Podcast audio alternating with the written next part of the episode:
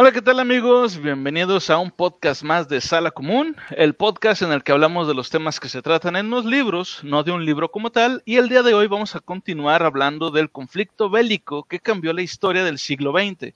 Ese conflicto tan importante y que a su vez pareciera tan desconocido para el público en general, y hablamos de la Primera Guerra Mundial. Pero antes de comenzar, voy a presentar a mis compañeros el día de hoy. Tío Murphy, ¿cómo estás esta noche? ¿Qué tal, Rosa? Feliz viernesitos, feliz de participar en un nuevo podcast, en un podcast de la guerra, de la Primera Guerra Mundial.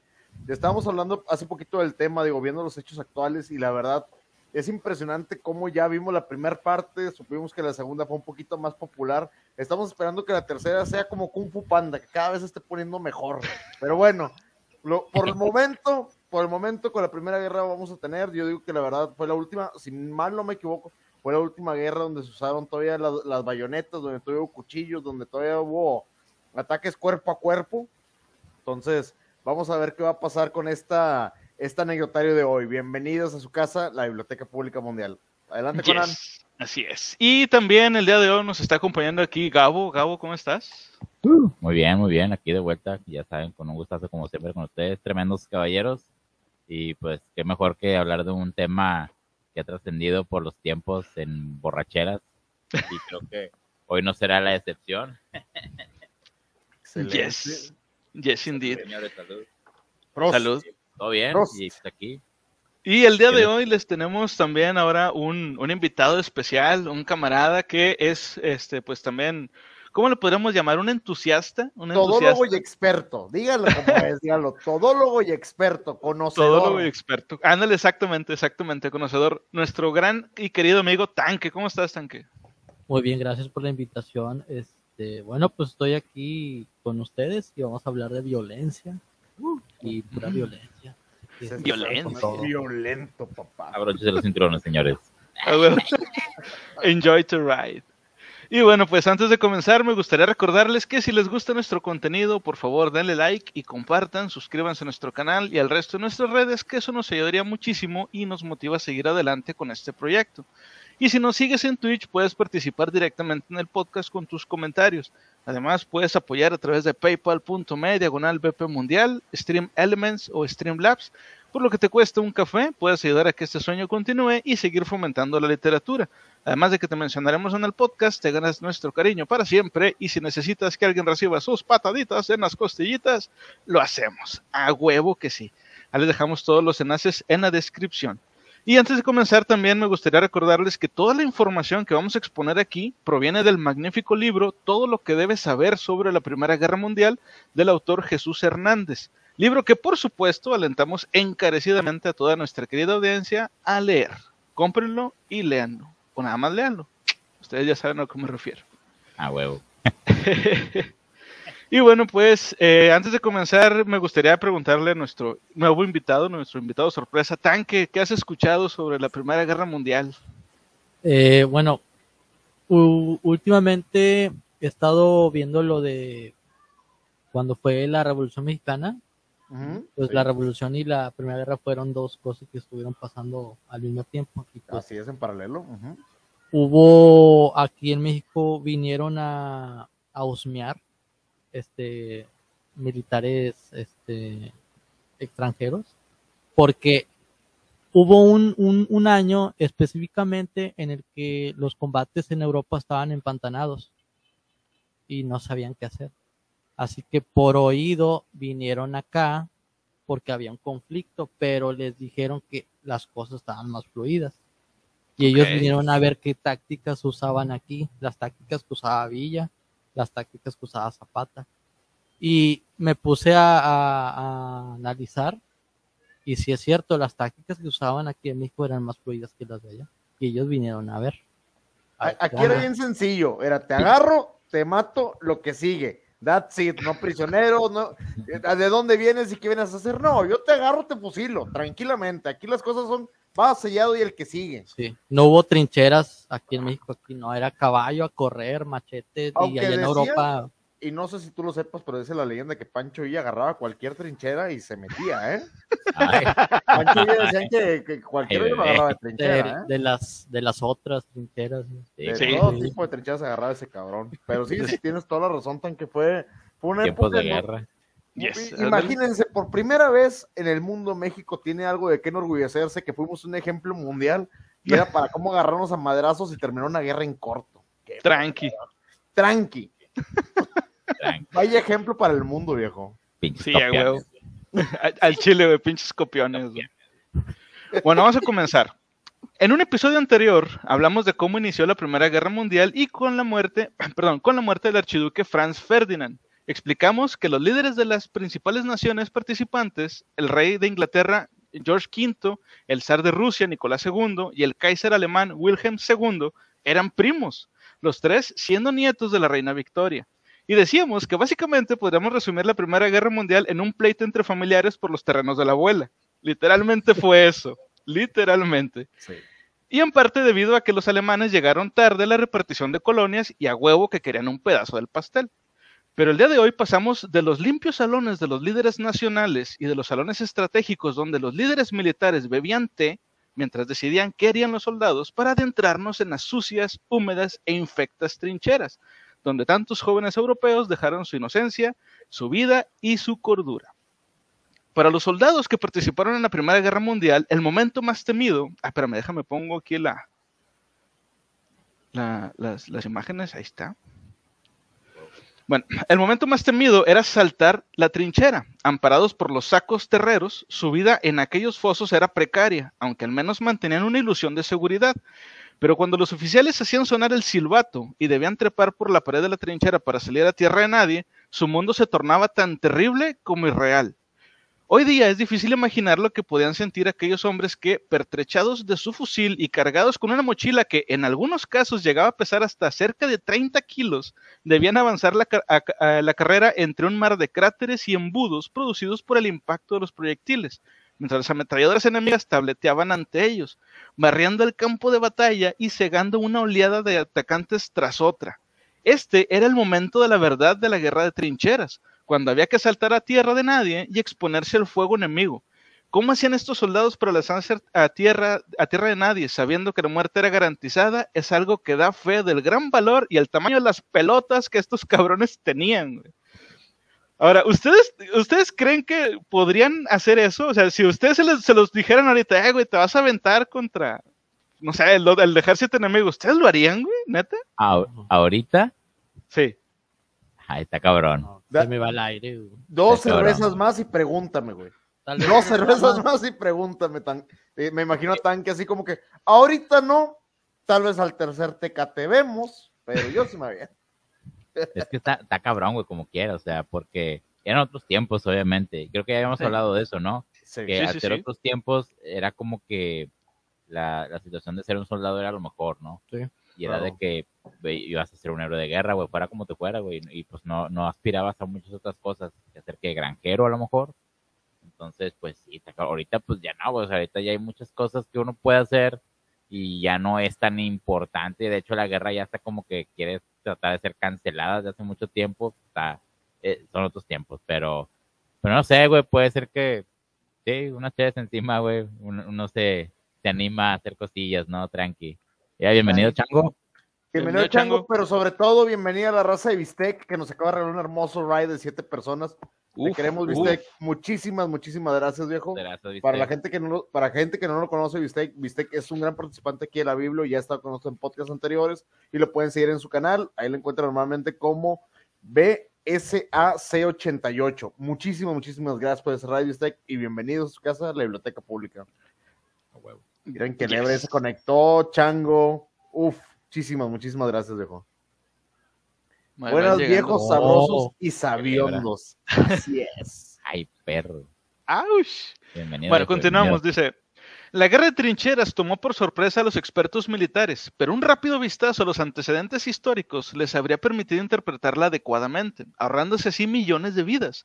A lo largo de la historia militar siempre han existido las fortificaciones improvisadas, pero su función no había sido mantener una línea de frente, sino establecer o resistir un asedio. O sea, la idea no había sido originalmente, la idea de las trincheras, no era pelear usando las trincheras, sino era nada más de defensa.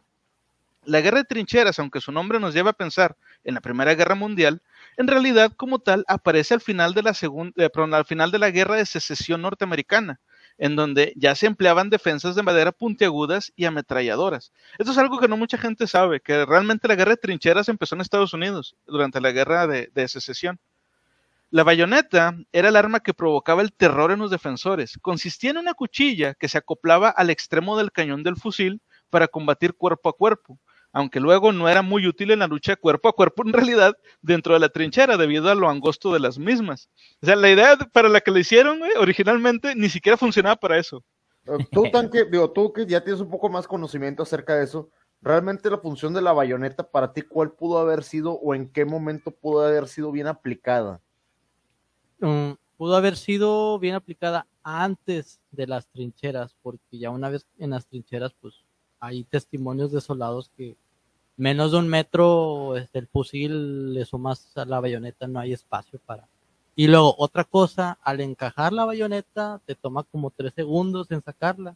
Y en esos tres segundos, pues, puede llegar otro cabrón y. te bayonetea. Sí, te bayonetean a ti, güey. Como dijo Shrek, mejor afuera que adentro, güey. Siempre lo he dicho. Sí, güey. Bueno, dice, como hemos visto, lo que se preveía una corta campaña de movimientos al inicio de la Primera Guerra Mundial degeneró en una guerra estática donde ambos bandos se dispusieron a cavar una vasta red de trincheras. Estas no eran rectas, sino que seguían una línea en zigzag. De este modo se cubrían todos los ángulos de tiro.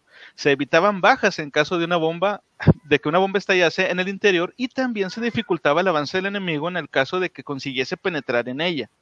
El resultado fue el nacimiento de un intrincado sistema de trincheras interconectadas, separadas por una tierra de nadie que se extendía entre 100 y 300 metros, aunque hubo algún punto en el que se reducía a 30 metros. En Galípoli, por ejemplo, las trincheras llegaban a estar a solo 10 metros de distancia, desde donde los soldados se insultaban, se lanzaban granadas y se veían feo mutuamente. De, hecho, ¿te acuerdas de esa anécdota de que terminamos en el podcast pasado de la Primera Guerra Mundial del tipo francés que llegó a comer? Ándale. No lo vamos a mencionar aquí, eh, eh, no lo vamos a mencionar más adelante, ¿lo puedo comentar? Sí, sí, no, dale, dale. Bueno, una de las historias que más me llamó la atención de la Primera Guerra Mundial y en un podcast pasado que tuvimos es donde estaban ya cansados, ya hartados, hartazo total de la guerra. Y las trincheras estaban tan cerca y estaba tan nublado, tan neblinoso, que ya no se veía ni madre. Estaban comiendo, no recuerdo qué ejército es el que estaba comiendo, Dice, y nadie se le ocurrió usar los topos bomba. ¡Oh, no! Güey, imagínate, agarras un topillo, le envuelves una granada y a donde llegues, muchacho, corre, corre, se libre. se libre. Bueno, entonces. Se regresa. Ah, la vez. a huevo. No recuerdo quién eran, creo que eran los ingleses, y estaban ahí tragando, y de repente llegó un francés, güey ah, eran los alemanes. Eran los alemanes. Y llega un, soldado francés, pero ya con su cara de, ya de un taco. Y se sienta y todos, al chile, ya estoy cansado, ten, traga. Y se pusieron a comer con él. Y el vato se regresó tranquilamente a su trinchera. Vato, ¿qué tan harto tuvieron que haber estado y qué tan cerca están las trincheras para que el vato se coló, cenó y se fue tranquilamente? Y, lo hizo varias, varias noches, varias noches seguidas. Hasta que dijeron, ella, güey, come un chingo, come un chingo este güey, ya, ya, ya. güey, no mames, una tortillita o algo, un vinito, y el vato, traigo cervezas, y lo fusilan, güey. De huevo. Por las salchichas, ¿no? Eran los alemanes, ¿no? Sí, güey. en, una, en una de las anécdotas, los ingleses y los alemanes se quejaron de la cerveza francesa, güey. Ah, estaba, estaba, en la guerra. Ah, gracias por esos, esos bits, Uy. Muchas gracias, Bistec. Bueno, continuamos. Dice, los frentes verían crecer día a día esta red de trincheras cuya extensión total, según se ha calculado, hubiera rodeado nuestro planeta eh, varias veces. La táctica para tomar las trincheras enemigas permaneció inalterable durante casi toda la guerra. Se lanzaba una bomba sobre ellas, una, se lanzaba, perdón, una lluvia de bombas para que el enemigo retrocediese abandonando las posiciones más adelantadas. Por su parte, los atacantes iban avanzando amparados por la cortina de fuego que les precedía y tomaban las trincheras vacías. Pero esta amable teoría se venía abajo una y otra vez ante la dura realidad. Los defensores cavaban profundos refugios que les protegían de las bombas y aparecían con sus ametralladoras en cuanto cesaba el fuego. O sea, los güeyes de que, ah, huevo, ya lo, logramos. Y en cuanto se metían las trincheras, los, los balaseaban, güey. O sea, no se podía, güey. Era, en teoría funcionaba muy bien, güey. En teoría. Pero no, no, así no, no ojalá. Ahorita que estabas Ah, diciendo que los balaceaban y que las trincheras eran angostas, ¿qué tipo de arma hubiera sido mejor utilizar para, digo, para tronarlos? ¿Pistolitas cortas, no sé, veretas, magnum? Eh, ahí hubo este, quienes este, traían revólveres con bayoneta, Ah, cabrón. los oficiales. A ver, ¿cómo- ¿cómo es un revólver con bayoneta? Eh, los ingleses eran quienes traían, o sea, ya los oficiales más experimentados, los que ya habían estado en varios asaltos, que ya habían llegado a, a- a otras trincheras enemigas.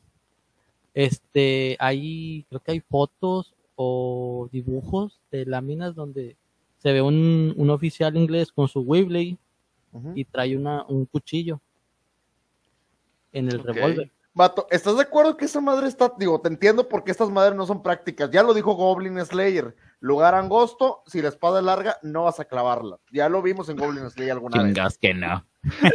¡Ey, viejo Que no. sucio! No, ¿Qué pero veo? me Un imagino, rival. ahora, ahora me imagino la incomodidad, y perdóname, me imagino el arma de este vuelo, no más grande que una palma de la mano, y la navajilla, güey, prácticamente tienes que estar, piu, piu, o sea, clavarla muy en corto, prácticamente estás boxeando con un cuchillo, Sí, güey. Sí, Sí. sí. Básicamente. con un cuchillo. Pero La bueno, pala era también lo que... Ah, Ah, las palas palas. filo, ¿verdad? porque Sí, las palas tenían filo. y tenían filo. Yes. No. mira, dice, Ya dice de en último- Quelebra, ya de último un cascazo, güey, así a la en corto, puñetas. Güey, eh, dice, dice en Quelebra, es de bayoneta rinconera. Bien. Haz de cuenta, güey. Ay, bebé. Es que, el- es que el mosquete en trinchera estorba, viejo, ¿ya escuchaste? Apenas la Sí, bayoneta rinconera. De hecho. Los alemanes incluso, eh, bueno, en un principio traían el Pickelhaube, el casco con el piquito. Ah, Ah, sí, claro que sí. Ah, Este, sí. Llegaron a usar el casco como, como arma. pues esa es la Sí, idea, ¿no? sí. Sí, también. Bueno, Ya continuamos. Lo cambiaron por el Starhelm porque el piquito, pues al estar en la trinchera se veía. Y ellos se dieron cuenta de eso y lo- lo- por eso los cambiaron. No, vas esperando el headshot. Sí, se veía así, se veía, No, no, porque no, no, veían, veían así el- el- la planicie de la tierra y luego un piquito salir. Ah, Ey, los conecta, alemanes se dieron cuenta de eso. miren, se conecta Ace Dragons, bienvenido. Este, también aquí seguidor del canal y muy, muy buen streamer Ace Dragons, si tiene oportunidad de checar, dice, unos kunais o unos shurikens a la verga. A ver, imagínate, O cascos navaja como en Mortal Kombat, güey. ¿Cómo se llamaba este güey? Era Liu Liu Kang. Lai- Era Liu Kang, ¿no? Liu Kang. No me acuerdo. Pero sí Oye, pero era, era como si tuvieran el rombito del. ¿Cómo se llama el juego este? El. el, el- ah, chingado, el de Electronic Arts, ¿cómo se llama? El que es como jugar con tu vida, güey, que haces tu monito y todo. Sí, Los Sims, güey, co- como, el de los. Sims, Ah, ándale. El puntero. Sí, güey. Idea pendeja, güey. Pero bueno, continuamos. no, dice. no, no, no, no. ¿Sabes cuál hubiera sido una buena idea ahorita que lo dijimos? Güey, un, un tipo gorrito con, con, en lugar de la pique, güey, una moja, güey, pero tipo, ¿cómo se llama? Troyano. Yondu, güey, a la chingada para sacar, Ah, güey. Uno. Apoyando, sí. Ay, verga. Dice, los frentes verían crecer día a día esa red de trinchera. Ah, perdón, esto ya lo, ya lo había leído, disculpen. Dice, de todos modos, si se lograba tomar la primera trinchera, normalmente a cambio de numerosas bajas, por delante quedaba otra trinchera, y después de esta otra más, alimentadas a su vez por otras trincheras de las que afluían los defensores necesarios, mientras los atacantes iban progresivamente perdiendo efectivos. El resultado no podía ser más frustrante para las animosas tropas que habían tomado la iniciativa, ya que después de cada avance volvían a encontrarse en la misma situación en la que se hallaban al principio. Los supervivientes solían emprender la retirada al comprobar la inutilidad de proseguir con ofensiva, convertida en un cuento de nunca acabar. O sea, nada más era de para adelante, para atrás, para adelante, para atrás. No avanzaban, güey, no avanzaban para nada. Dice, los alemanes se mostraron como los auténticos maestros en el arte de la fortificación. En algunos sectores llegaron a construir, checa, güey, hasta tres sistemas de trincheras independientes, a veces reforzadas con hormigón. Además, los alemanes no tenían ningún reparo en abandonar rápidamente uno de estos sistemas para establecerse en el de atrás, en el anterior, encajando así los golpes enemigos y conservando plenamente la capacidad de contraatacar en cuanto se hubiera agotado el primer impulso. Pero los aliados también fueron incorporando ingeniosas innovaciones, como dejar al descubierto la, la parte posterior de las trincheras para que éstas no sirviesen de protección en dirección inversa. O sea, si tú te metías a la trinchera de los ingleses, esa detrás tenía un hueco, güey. Entonces ellos te pueden disparar por ahí. Y tú no podías defenderte de esa porque la defensa estaba detrás de ti, güey. No Güey, enfrente. Güey, Aquí se Ace Dragon se correteaban las trincheras como musiquita de Scooby-Doo de persecuciones, güey, donde entraban por un lado y otro. Sí, huevo. Sí, güey. Correte- Dice aquí, Básicamente. Dice aquí también en Celebra, dice que el- lo, del- lo del Mohawk, dice, un Mohawk lampeado en engrudo con crinolina, como lo hacían las abuelitas, bien duracel. Y chaquirones. huevo. Vato, porque de- yo creo que la Primera Guerra Mundial, si todos, digo, si todavía era combate cuerpo a cuerpo, güey, si hubieran visto más black metal, güey, hubieran hecho acá más de estoperoles y más de piquitos, güey, que se hubiera visto, perdóname, pero se hubiera visto muy bien. Sí. Raro, pero sí. sí, sí. Todavía se usaron armaduras medievales en la Primera Guerra Mundial. ¿Japón o quién chingados hizo eso? Pecheras, este, los franceses traían la careta metálica De, de- del, la del- el- las caretas del esgrima. Sí, traían una, un, un casco así similar y con su level y la bayoneta y cuchillos. Me Pero imagino, esos, va- esos vatos eran ya a finales de la guerra. me, me imagino la, la armada francesa es como que aquí tienes tu casco, tienes tu, tu ah, florete, tienes aquí tu pechera y tu banderita blanca para cuando pierdas. Váyase, mijo, combata y rindes a gusto. A la vez. Sí, a, un- a huevo. Bueno, dice. Dice, en suma, la perfección de estos sistemas defensivos quedó fuera de toda duda, puesto que permaneció invulnerable durante más de tres años, hasta que la irrupción de las novedades tácticas introducidas por los tanques británicos o las tropas de asalto alemanas acabaron con el estancamiento que habían impuesto en el frente occidental. O sea, esta madre se quedó así durante tres años. La guerra duró, si no mal recuerdo, como cuatro, y de esos cuatro, tres fue puro estar en las trincheras, güey, sin hacer nada. Dice, los soldados que participaron en la guerra de trincheras tenían a su disposición un amplio set de armas adaptadas a este nuevo tipo de lucha. El arma imprescindible era el fusil. Los británicos contaban con un excelente rifle, el Lee Enfield, con el que se podían efectuar disparos muy rápidos. El que, el que utilizaban los alemanes, el Mauser G98, era de una calidad similar al del británico, pero su cargador tenía la mitad de balas. En cambio, los fusiles franceses, así como la cerveza, y los fusiles rusos eran mucho menos fiables. Chingada madre, güey. No hacen nada bien, güey. ¿Quiénes? ¿Los rusos no, o los güey. franceses? No, los franceses, güey. Ah, ¿verdad? Ah, cu- ah, culo. Dijo, no, No, no, no. Eh. En ese que el- tiempo ahorita no me voy a meter. Los franceses que andaban atrasadillos en cuestión de armamento. O sea, El rifle era el level, que tenía más tornillos que balas, esa cosa. Ah, cabrón. Este, sí. El cerrojo era, eh, tenía un montón de tornillos. Y el Chauchat, el, la ametralladora ligera, que desarrollaron este, para la, el asalto a las trincheras enemigas, terminé terminó siendo una basura. O sea, en realidad el arma no servía de nada. El, el Chauchat es la peor arma de fuego que se ha fabricado. Oye, Fue ¿y qué francesa. Y fue francés. Como Y la fue francés. cerveza. Como la cerveza. Mala cerveza. Pero bueno, volviendo a lo, lo que estamos ahorita con las trincheras y aprovechando que Tank está aquí, ¿por qué no se usó en la Primera Guerra Mundial solamente granadas? O sea, son trincheras, granadéalos. O sea, yo creo que ya existía la granada alemana, ¿no? La que conocemos que Sí. es de, de Ahí se inventó, de hecho. Ahí la sí- Steel, la Steel Granate. Bueno, de hecho, a finales le dieron prioridad a las granadas. Los Stormtroopers, cuando entró la, esa infantería que desplegaron los alemanes ya en el 18, eh, era infantería pesada, ya era, Ah, eran güeyes que estaban experimentados en el combate de trincheras, pero entraron ya muy tarde. de hecho, Esos güeyes andaban con bolsas de granadas, o sea, ya no era, ya no traían menos munición, pero su prioridad eran granadas. Bolsillos de morrita, pero con granadas. Para saltar, llegar y atiborrar de granadas. Vato jugaba Bomberman en la vida real, qué buen pedo, güey. Se la Bomberman. Era eh, Von Berman en la vida real. Bueno, mira, ahorita estamos viendo una imagen para toda la gente que nos, nos está escuchando en Spotify. Por favor, dense una vuelta a Twitch y si no, sigan el canal en YouTube. Ahí están todos nuestros, eh, todos los podcasts, todo lo que hemos grabado de Merotecas y demás, está en nuestro canal. Ahorita estamos viendo un, un pequeño arsenal eh, de especialidades de la Primera Guerra Mundial. Y en la parte superior estamos viendo una selección bastante amplia de granadas. Digo, yo supongo que todo, todo lo que estamos viendo al lado de la pipa es una granada. sí, güey. Es que la primera no sé qué diablo sea, ¿eh? Sí, la parece- primera del lado izquierda, o sea, la que estaba en la mera mano izquierda. Es una pipa. Parece, parece un cucharón, Parece- güey, pero quién No, sabe. era- no es, no es con las que fundían las pinches el plomo, güey, para volver a hacer balas, no, da. Puede ¿Quién ser. Parece, puede ser. pare- parece. Y ahí están los revólveres con bayoneta que Ujú. dices, güey, ¿no? Sí. Sí. Eh, Ese sí es cierto, improvisado. Es improvisado. Ah.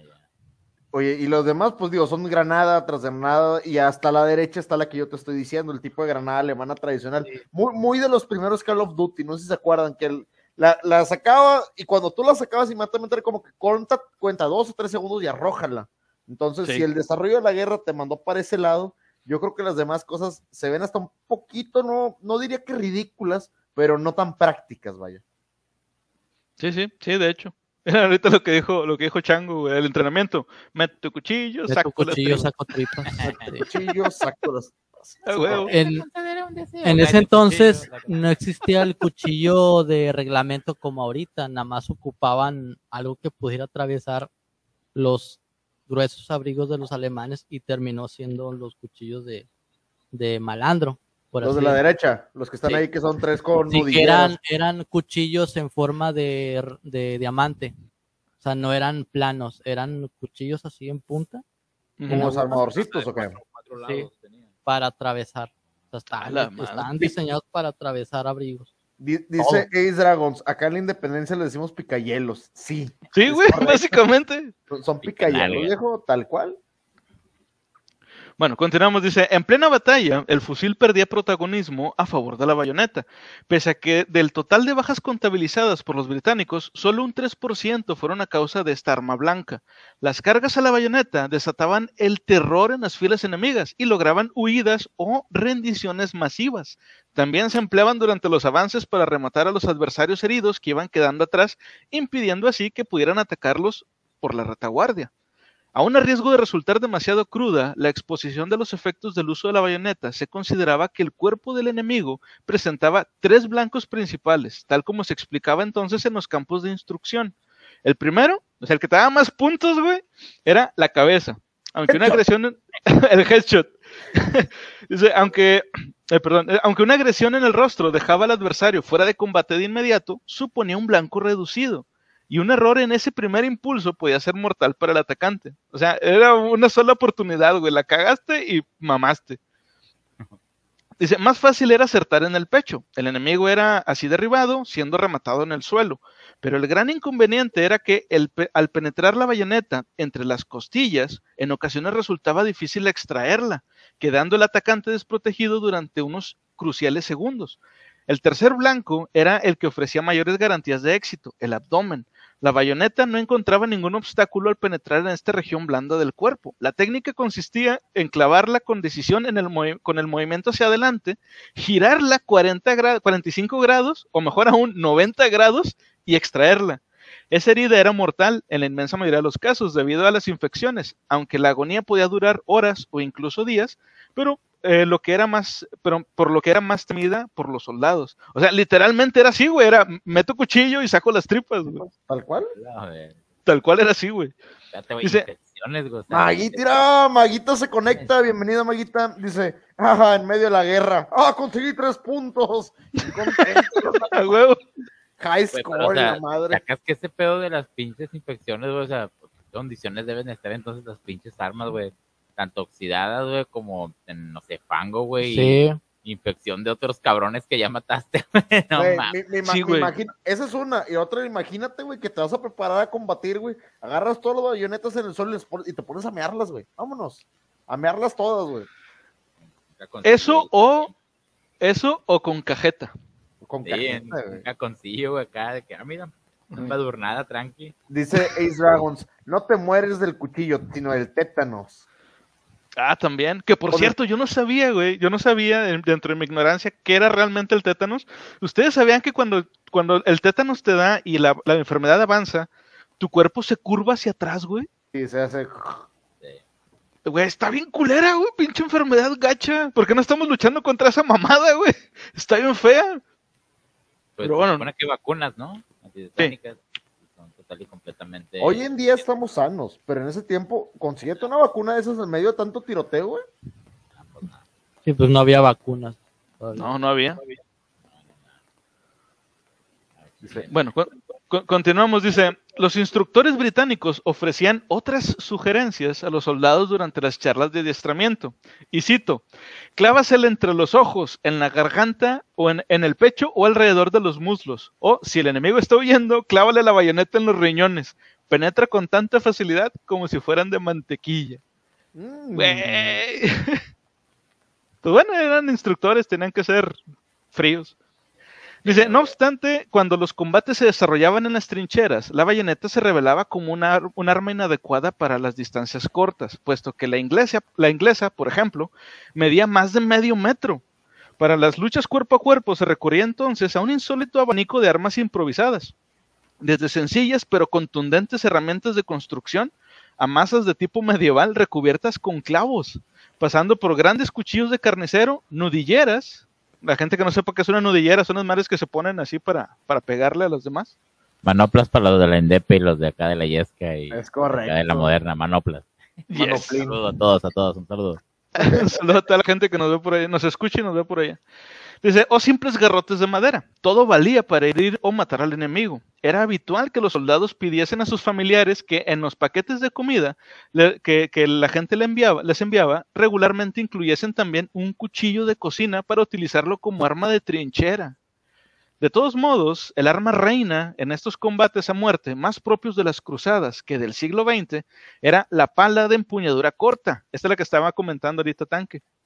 Dice que formaba parte de la equipación de los soldados. Era ligera, manejable y, si se poseía suficiente práctica, podías acabar con la vida del adversario de un solo golpe. Utilizándola para golpear con fuerza bajo la barbilla, hacia adelante, la cabeza era desgajada del tronco. Si, en cambio, se, se empleaba para golpear hacia abajo, en la unión entre el cuello y la clavícula, el tajo resultaba, resultante perdón, era mortal.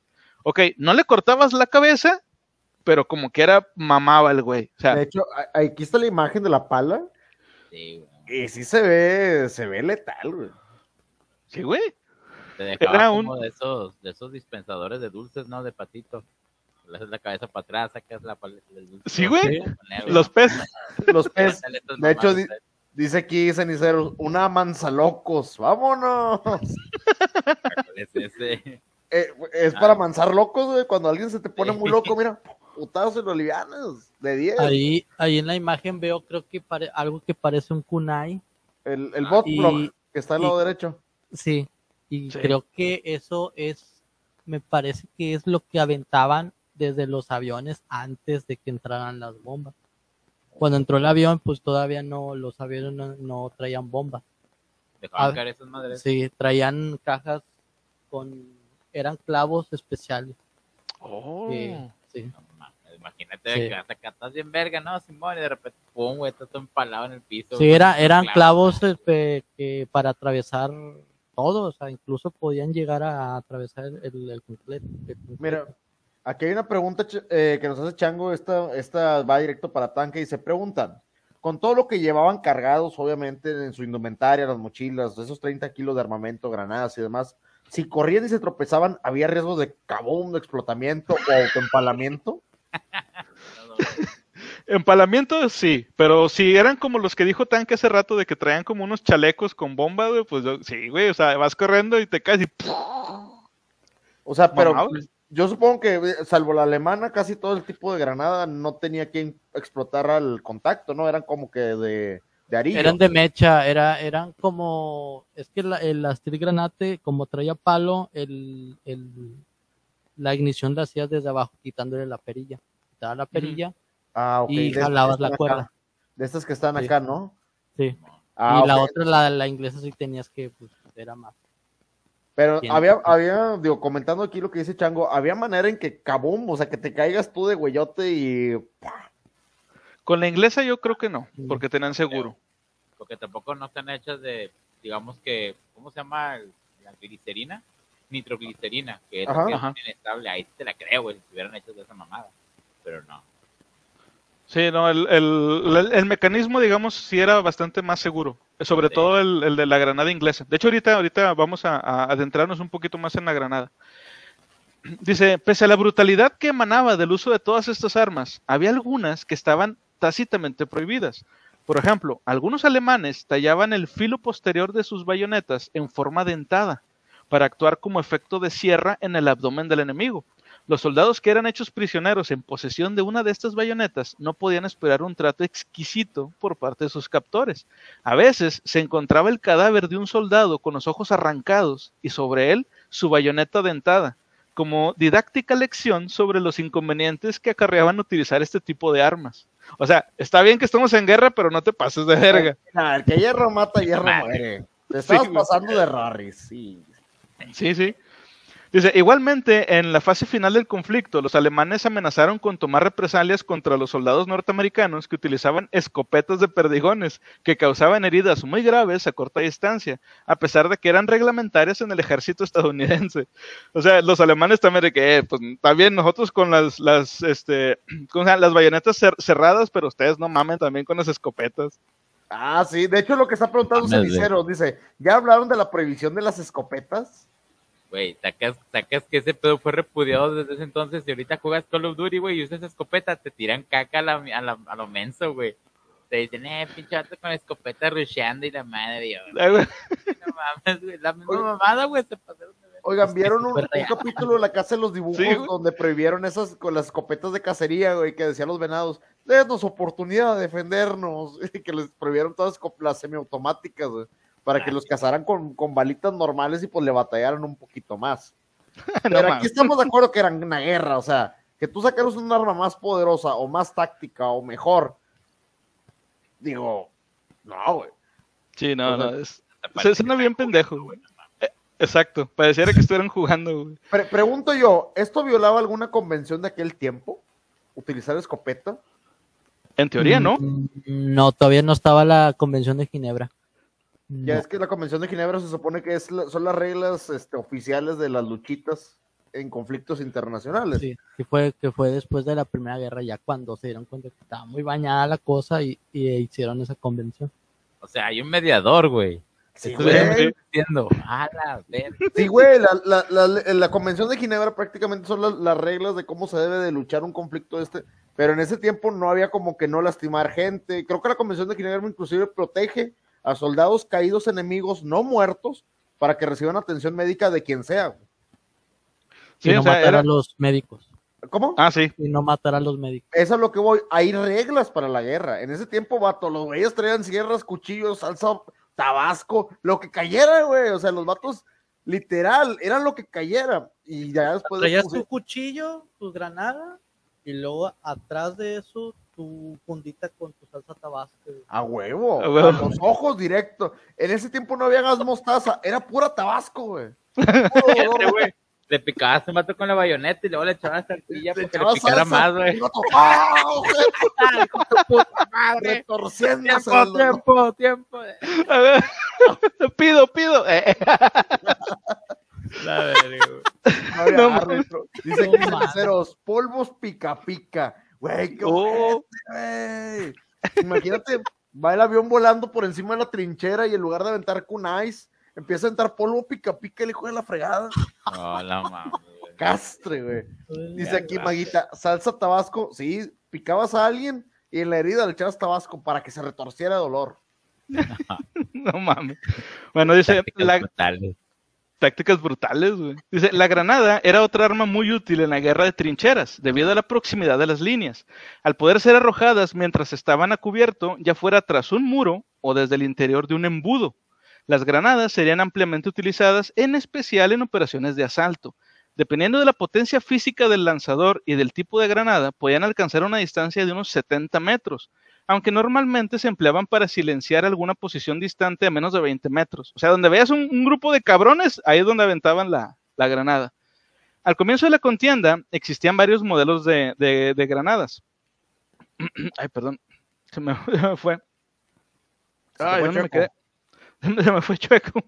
Perdón. Ay. Ay, ¿dónde me quedé? Diferentes tipos de granadas. Ah, sí, aquí está. Perdón. Eh, dice, solían causar eh, bajas entre los propios lanzadores, incluso eh, llegaban a causar bajas entre los propios lanzadores en el- entre el enemigo. Los franceses llegarían otra vez, llegarían a utilizar botellas de champán rellenas de explosivos, güey. O sea, hasta lo tomaban y luego lo usaban para aventar. Estos cabrones inventaron las bombas Molotov. Güey. Güey. ¿Qué Bombas cabrón? molotov francesas, güey. Y Sí, güey. las pedos, va, que caen cagapalo. de me la comé, caen dándole traiciones a tu compa, ¿no? Mi cerveza no estaba tan culera. Cagados de los pinches franceses. De que, de que el- avienta la pinche bomba molotov y la madre. Y los alemanes, ¿qué es eso? Son los franceses, están aventando bombas. Por lo menos no es cerveza. A huevo. Se Sacros conecta el buen Ed, Ed Sick Boy se conecta. Buenas, buenas. No sé de qué Claro. hablan, pero concuerdo. A Estoy huevo. Estoy de aquí, acuerdo. Sígalo. Sígalo, ahorita estaba en vivo, muy bueno, buen rapero, muy buen alcohólico y tiene una voz muy sexy. Muy sensual. Dice, estos diseños fueron superados por la oficialmente denominada granada número 5, inventada por el inglés William Mills. Curiosamente, era un diseñador de palos de golf, porque fuck it, de cuyo apellido tomaría su nombre popular. En forma de piña y muy segura, ¿Cómo, este cómo modelo, se llamaba? El, el inventor se llamaba William Mills. Ah, perdón, te entendí, William Milf, y yo, ¿qué inventó? El, el man I love fuertotas. My, Uh. ah, es correcto. Dice, este modelo ha perdurado hasta nuestros días. Las, las granadas Mills fue ampliamente producida durante la guerra, fabricándose un total de 61 millones de unidades. No obstante, sus 700 gramos la hacían demasiado pesada, por lo que era difícil alcanzar una buena distancia si no se empleaba toda la fuerza del brazo. Aun siendo un buen lanzador, solo se podía enviar a unos 30 metros con cierta precisión. Este problema fue en cierto modo resuelto por los alemanes, creando la granada modelo 24 Steelhand, Steelhand Granate, que además de pesar 100 gramos menos, o sea, pesaba 600 gramos, estaba fijada en el extremo de un, de un mango cilíndrico de madera. Al concentrar todo el peso en un extremo, era más fácil de lanzar que la granada Mills, llegando a doblar ampliamente el alcance de esta. ¿Es Podía esta? ser su... Sí, es esa. Este que estamos viendo, ok. Dice, podía ser suficiente, suficiente con realizar un giro rápido de la muñeca. Su inconveniente era que ocupaba más espacio que la Mills, siendo esta fácil de guardar en cualquier bolsillo, algo que no era posible con la granada alemana. Los, los ingeniosos ingleses bautizaron esta granada con el sobrenombre de Potato Masher, pues su forma recordaba a un utensilio de cocina que se empleaba para preparar puré de patatas. Vato, se me ocurrió, se me ocurrió un piropo de la Primera Guerra Mundial, pero mamalón. A ver. Lle- Llegar y llegas acá, eh, ¿traes un Steel Granade o estás feliz de verme? A Tiro. huevo. Dice Ed Sick Boy, dice Chango. Oye, eh, ¿de qué están hablando? ¿Conflictos entre países, peleas, guerra, asesinato, cosas del pasado? ¿O espera qué? No, Hola. A huevo. hace uno puré de patatas y el otro puré de soldados. 10 de 10 con ese comentario. un, un- un- un buen puré de cartófel, puro puré alemán. ¡Vámonos! A huevo. Dice, la Primera Guerra Mundial vio también la aparición de una nueva arma, el lanzallamas. Aunque ya la flota bizantina había utilizado en el siglo VII un ingenioso, pero un ingenio que proyectaba un líquido inflamable contra los barcos enemigos, conocido como el fuego griego, no sería hasta 1901 cuando se diseñó el primer aparato destinado a lanzar un chorro de fuego contra el enemigo. El ingeniero alemán Richard Fiedler ideó un año, eh, perdón, ideó ese año el concepto de lanzallamas al dotar a un hombre de un depósito de combustible y un cañón por el que podía proyectar, una vez inflamado, a una veintena de metros este líquido. El ejército alemán aceptó el invento en 1911, pero no fue utilizado en combate hasta el 25 de junio de 1915, o sea, un año después de que ya había empezado la, la Primera Guerra. Empleándolo, ¿Eh? Ah, no, sí. Sí, no, fue en año. 1900 un año después. Sí. Dice, y los primeros en sufrir los, los desastres de esta, de esta arma fueron los franceses. Esa acción causó un- una gran impresión. en-. Sí, güey, hicieron pan tostado francés, güey, literal. Pan francés, francés. Pinches Estos- baguettes quemados, güey. francesas. güey. A ver, antes de continuar con esto, tanque, háblanos de los malditos lanzallamas. Yo vi esta imagen, güey, ahorita que lo estábamos viendo y que estábamos programando. Yo estaba que, güey, Está muy pura mamona. güey. diversión, güey. ¿Por qué mi alegría nunca lanzó un lanzallamas? Espérate, güey? espérate, espérate, espérate. ¿Si vieron la película de Once Upon a Time in Hollywood? Güey, el final maravilloso. no lo vi, güey. el, el final, en el final, güey, eh, para aquellos que la han visto, no se les va a arruinar nada. Para aquellos que no la hayan visto, se acaban de chingar. Este, bueno, en el final, güey, normalmente estamos hablando de cómo la historia del culto Manson, este, eh, asesinó a la, a la esposa en ese tiempo embarazada de este director de cine, ¿quién era? Ay, no me acuerdo. No me Roman acuerdo cómo se llama. Sí. Sí, el director se llamaba Roman Polanski, pero Bueno, la mujer. era- Sharon Tate. Sharon Tate. Sharon Tate, gracias. Pero en esta versión, a la Tarantino, a la épica Tarantiniña, vato, hay lanzallamas y unas escenas con Leonardo DiCaprio empuñando uno, pero eh, no sé si la palabra empuñar un lanzallamas sea correcta, espero que alguien me corrija en el chat, pero es tan majestuoso y tan maravilloso verlo cómo se utilizaba. Pero Ok. bueno, Tanque, platícanos de los lanzallamas, por favor, quiero saber de esto, quiero saber qué, qué, qué pedo Pues lo usaban más que nada para limpiar las trincheras. Era, era, era más bien para limpiar, porque eh, sí había cuadrillas de ataque de lanzallamas y pues eran de que dos, dos güeyes con lanzallamas y su cuadrilla de fusileros. Ajá. Pero no era conveniente hacer esto porque a campo abierto veían un lanzallamas y pues le disparaban al, al tanque. al y Literal, al era, tanque. era muy fácil, era muy fácil este hacer prisionero a uno de estos güeyes. Además era la muerte segura. Así que se dieron cuenta de eso y los terminaron usando como arma para limpiar las trincheras. Cosa que fue aterradora totalmente. Sí. Básicamente eran los, los, ¿qué? Crowds kamikazes, ¿no? Sí, güey. Sí. Pero Básicamente.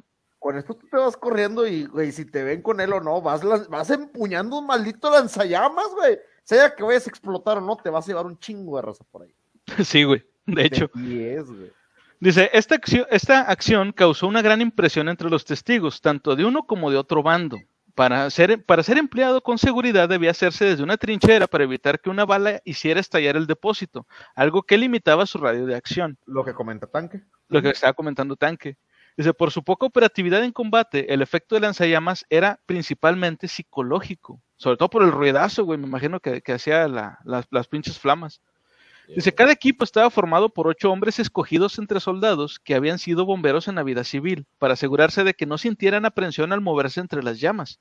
Pero, pero pertenecer a una de estas unidades era un obstáculo insalvable para ser amigos entre el resto de tropas, puesto que manejar un arma tan horrible causaba, además de obviamente el odio y el temor del enemigo, una mezcla de desprecio y desconfianza entre los propios compañeros de armas. Sin embargo, los miembros de las unidades de lanzallamas acababan por acostumbrarse a las miradas oscas de sus compatriotas e incluso acentuaban su sentido de pertenencia a este grupo tan escasamente popular con llamativas insignias flamígeras. O sea, usaban sus, distintivos, güey, usaban los, ¿cómo se llama? Íconos, güey, de, de llamitas para saber Maestros que, fuego era- y la madre. Ándale, güey, eran, maestros firebenders, fuego, güey. Eran pinches firebenders. De hecho, mira, aquí hay un buen comentario que dice Maguita. Dice, me acordé de Jojo Rabbit. Ah, la película sobre el amigo imaginario. Ah, muy buena. Muy Sí, muy buena movie. película. Ahí con esta Scarlett Johansson, si no me equivoco. Sí. Este, y hay, un, hay una pregunta aquí para la bandera. Dice, vamos, vamos, a ver. Si tuviéramos un lanzallamas en su poder, supongamos, Tanque, Gabo, Conan y yo tenemos cada quien nuestro propio lanzallamas en poder, ¿qué frase usarían para, para usarlo? ¿Cómo emplearías una frase para usar un lanzallamas? güey? Buena pregunta. Nunca la he ¿Qué, dirías de manera épica para entrar al campo de batalla con un maldito lanzallamas y darles, darles ese, ese sentimiento a tus enemigos? Maguita nos comenta, llamas a mí. Muy buena. Así de. ¿Qué harían ver, ustedes, no. chicos? A ver, piensen Es- es- tantito. An- ¿Antes de disparar o después? Durante, estás entrando, puedes entrar, presentarlo, puedes disparar, puedes presentar el disparo. De, en cualquier momento, ¿cuál es tu frase para utilizar ese lanzallamas? Ay, güey. A ver, ¿tú, tú, tú, cuál, tú cuál usarías, tanque? Mm, inmolación. Inmolación. Muy Inmolación. bueno. Pero con este tono, inmolación. Inmolación. Acá entra, Con este es tono, bien serio el vato. A la verga. No, pues sí. Güey, culero, yo la verdad, eh, güey, por, por lo Oye, menos. simulación así en serio y luego volteas y, y rojo vivo así enfrente de ti. A la verga, güey. A huevo. Definitivamente yo cantaría, güey. Yo cantaría, güey. La- lo agarraría y con la tranquilidad del mundo empezaría a We don't start the fire. Y, ese- y empezaría a disparar, güey. Yo sería feliz, güey. Tener un pinche las llamas en las manos, güey. ¿Qué más no me haría Pero- feliz, güey? Pero con esa seriedad, güey, o sea, como que estás, no sé, podando el jardín cantando, güey, con esa misma seriedad, ¿no? A huevo. Ay, los alemanes corriendo y los franceses corriendo. Todos corriendo, güey. Mal madre. Se me ponen los Yo creo que si estuviera algo parecido, güey, yo creo que estaría, estaría tarareando, güey. Así que, o así, chiflando, ¿no? Acá cualquier más, pero chiflando. con- Estuviera- estuviese muy bañado y estuviera, estuviese muy bizarro también. ¿Por qué? ¿Por qué este, ves un güey con un lanzallamas y está feliz? Está disfrutándolo, Mato. No, eso no sería lo impactante. Si yo lo fuera a hacer, me valdría madre la indumentaria apropiada, güey. Vas, vas corriendo en tanga y en puñitos porque vas corriendo en tanga y en puñitos, güey. O sea, tú vas encuerado, güey. Eso tiene que ser impactante psicológicamente y en físico para el enemigo. Dice aquí Chango, por la canción de Burn, Baby Burn. Puede ser. Bird, motherfucker. Mira, en que le sellando vatos a la bestia. Es correcto, como diría este güey de la capital, chulada, joyita, y los empiezas a asar a todos. 10 de A huevo. 10. No sé, güey. Yo, yo, yo creo que yo pensaría también en una canción. Esa la de I don't want to set the world on fire. Fire. Oh, a la verga. On fire. Baby like my fire. Ándale. Oh, güey. Baby like my fire. No, Ah, ya- entonces ya contestando la pregunta de Chango, yo creo que sería más, más unas canciones que una frase, o sea, Sí, por como somos, seríamos más de canciones que de una frase, este, una simple frase. Bueno, continuamos. Dice, mucha más utilidad práctica que lanzallamas tendría la ametralladora, considerada como el arma más decisiva de la Primera Guerra Mundial. El ejército alemán creyó en ella desde el principio, lo que le permitió en buena parte alcanzar los primeros éxitos en la contienda. En cambio, los británicos se mostraron más reacios a adoptarla y acabaron pagando las consecuencias. Para los militares ingleses, el uso de la ametralladora era contrario al espíritu del fair play, que debía regir el arte de la guerra entre naciones civilizadas, por lo que reservaron su utilización, a las campañas coloniales. Al igual que los franceses, mientras tanto, los alemanes, mucho más realistas, confiaban plenamente en la, en la aterradora cadencia de fuego de su MG-0815, sin importar lo más mínimo si enfrente tenían fieros nativos o a los soldados del rey de Inglaterra. En 1915, los británicos admitieron su error y formaron un cuerpo de ametralladoras, pero las campañas no quedaron equipadas en su totalidad hasta dos años después, hasta 1917. Los servidores de las ametralladoras, que formaban equipos de ocho personas, eran auténticos especialistas, ya que los campos de fuego debían calcularse científicamente para cubrir todos los ángulos desde los que podían llegar un ataque.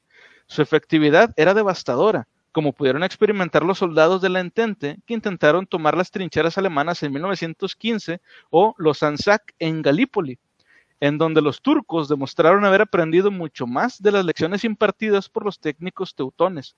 Para la gente que no sepa qué pasó en Galípoli, era un grupo de, eh, digamos, como un regimiento de, soldados de Australia que fueron a atacar a los turcos y mamaron. Literal. Mamaron, güey. Ga- Galípolis. Güey, me- el- el- yo creo que eso lo adoptaron los españoles para la palabra gilipollas, güey. Viene de, viene de Galípolis, güey. Gente pendeja. Sí, güey, lo mejor. Es que gilipo- gilipollas es cabrón, ¿no? No, gilipollas No. también es pendejo. Es, es como ser pendejo, güey. Sí, entonces ti- tiene orígenes, ¿cómo eran? Él tiene orígenes tur- turcos, güey, que no me sorprendería, diga. Digo, el- el- los turcos y los ahí, los españoles tienen mucha historia, ¿eh? bastante. Ah, sí, también. Dice aquí en Celebra, la movie, la movie de Drug Dealer que va al vecindario de los morros que le robaron homo con pastillas. Ah, ¿cómo se llamaba la de la, Ah, la fiesta, güey? Que traía un homo que estaba hasta la madre de drogas. Se llama Proyecto, Proyecto ¿no? X. Sí. Gracias, gracias. hey, Slayer Bros, depende del contexto, ¿no? ¿De qué? El contexto de que, bienvenidos Slayer Bros. Muchas gracias, Bienvenido. también sígalos, son del bandón de Orión, muy, muy buena raza, también tienen ahí mención en el server de Discord. Bienvenidos, Slayer. Yes. Bueno, continuamos. Dice, la ametralladora alemana Maxim efectuaba 500 disparos en un minuto, por lo que algunas unidades podían llegar a disparar hasta un millón de balas por día.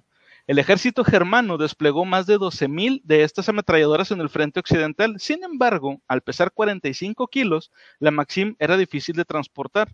Los norteamericanos solucionaron este problema con su ametralladora ligera Lewis, de 13 kilos, que podía ser utilizada por un único soldado. Su tambor redondo tenía capacidad para 37 balas. ¿Por qué? Porque America. Al chile, America.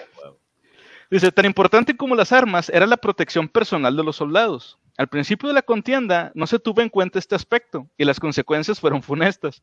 En 1914 los soldados iban equipados con gorros de tela, el kepis francés o, cascos de cuero, el Pickelhof, el que decía hace un momento tanque, que es el, el- casco alemán, con un pico en la parte superior que resultaban muy bonitos, pero no ofrecían ningún tipo de protección contra las balas o las ametralladoras. Al final de este año, ante la proliferación de las heridas en la cabeza, era ya evidente que se debía proporcionar a las tropas con alguna especie de casco metálico. Los franceses crearon el casco Adrian, que tomó el nombre del diseñador Auguste Louis Adrian en el verano de 1915, de forma redondeada y con una pequeña cresta a lo largo de la parte superior. Este casco será también adoptado por belgas e italianos. Por su parte, los británicos idearon el casco Brody, en honor a su creador, John L. Brody, cuya forma de, de plato cubría mejor la cabeza, pero dejaba la nuca al descubierto. Los norteamericanos, aunque al principio parecían decantarse por el modelo francés, acabarían eligiendo el inglés. En cuanto a los alemanes, en 1916 dotaron de- a sus tropas con un casco de acero denominado M1916 Stahlhelm, que, se- que sí cubría la parte posterior del cuello del soldado. Todos estos cascos, con ligeras variaciones, serían utilizados también por las tropas que participarían en la Segunda Guerra Mundial. Yo no veo ninguna diferencia, de ahorita que, que salgan las imágenes Ah. por ahí del, del casco, del casco este, alemán, yo no veo ninguna diferencia entre el casco alemán de la primera y el casco alemán de la segunda. No sé, no sé si ustedes logren ver alguna, Yo. alguna diferencia por ahí. Sí, tiene una, el patrocinador. Saludos, Hugo Boss, patrocínanos, Hugo Boss. Todos nos acordamos de la, de la Segunda Guerra Mundial. Tú sabes lo que hiciste. Pilluelos. También había otro, ¿no? Los que hacían los uniformes, ¿cómo se llamaba? Hugo Boss, esa es la marca. ¿Sí era Hugo La Boss? Hugo Boss fue la que creó los uniformes, viejo. Vaya, vaya. Eh, eh, ese uniforme debería tener por lo menos al Bayern Múnich, a Hugo Boss y a Volkswagen atrás. O sea, pato, eran, eran, eran orgullosos patrocinadores, pero ahorita ya, ay, no, es que no sabemos. Cambio de administración y de. Nah, nah, nah, nah. Ustedes saben lo que hicieron, pilluelos. Sí, a huevo. bueno, dice, del mismo modo, los uniformes se convertirían en una, en un arma defensiva más. Los británicos habían abandonado sus históricas casacas rojas tras la guerra de los Boers y habían adoptado el color, azu- el color khaki, favoreciendo así el camuflaje. Los alemanes también sustituyeron poco antes de la guerra el azul prusiano por el gris de campaña. Los franceses, por el contrario, lucían en 1914 el mismo uniforme que vestían en, en 1830, una chaqueta azul con kepis rojo, o sea, el sombrerito rojo, y pantalón del mismo color. Dos años antes habían, a- había un intento serio de adoptar uniformes grises y verdes, pero el proyecto levantó grandes protestas entre los altos oficiales. El debate llegó incluso hasta el Parlamento. Se rechazó la propuesta al considerar que los pantalones rojos eran el símbolo de Francia, pero el inicio de la contienda demostraría las crueles consecuencias de esa irresponsabilidad. Enseguida se dotó a las tropas con un uniforme de color grisáceo. ¡Qué puñeta! Era, era algo muy de Napoleón, ¿no? Cuando estaba la vestimenta así. Sí, Esos colores se veían mucho en el lodo. Sí. Se veía todo café, gris y esos, colores se veían a kilómetros de distancia. Era un yoyo el Napoleón, güey, era un yoyo, güey. El vato sí, güey. Mira, aquí, aquí Ah, vemos como algunos uniformes un poquito más coloridos, pero seamos sinceros, nada más los vivos en rojo como que son lo más destacable, ¿no? Sí, O sea, el, el- el camuflaje en la, en la primera, después del desarrollo de la Primera Guerra Mundial, yo creo que era, era enteramente necesario porque el combate no iba a ser tan cercano. Entonces, una- un buen artillero con la distancia correcta te iba, te iba a tronar. Sí, güey. Es que Sí. yo- aquí lo que estamos viendo es que estos cabrones, o sea, estoy hablando de, de los líderes, no de los soldados en sí, de los líderes, cre- creían que todavía, está- todavía era todo así como que bonito, de todo, una forma muy estúpida de morir que era algo como heroico según ellos, y era de que no, sí, aviéntense todos así de frente y pues a ver quién queda. Y querían que los soldados lucieran bien, en lugar de que fuera efectivo el, el- el traje. Era una tontería, pero no sé, a- a- algo les hacía pensar que eso estaba bien. De- No, pues de ahí viene la frase, antes muerta que sencilla, güey, porque sí se están mamando. Chile. Güey, también güey. es como que teniendo, o sea, en la guerra de trincheras, volviendo un poquito a lo anterior, eh, obviamente, o sea, es obvio que la, la- las granadas son las que te van a dar el gane en ese tipo de cosas, pero no, güey, a huevo, a huevo, a huevo querían usar todas sus armas para ver cómo funcionaban, güey. O sea, de que, ah, mira, es que creamos varias armas. Ah, sí, pues bueno, úsenlas ahí a ver cómo jalan, a ver qué pedo. A ver cómo Sí. jalan. Y un vato dijo, güey, mi abuelita me mandó un cuchillo para cortar queso. A huevo, échate con él. A ver qué pasa. Dale en su madre, carnal. Sí, era como, Sí, como Literalmente usaron hasta, hasta ballestas.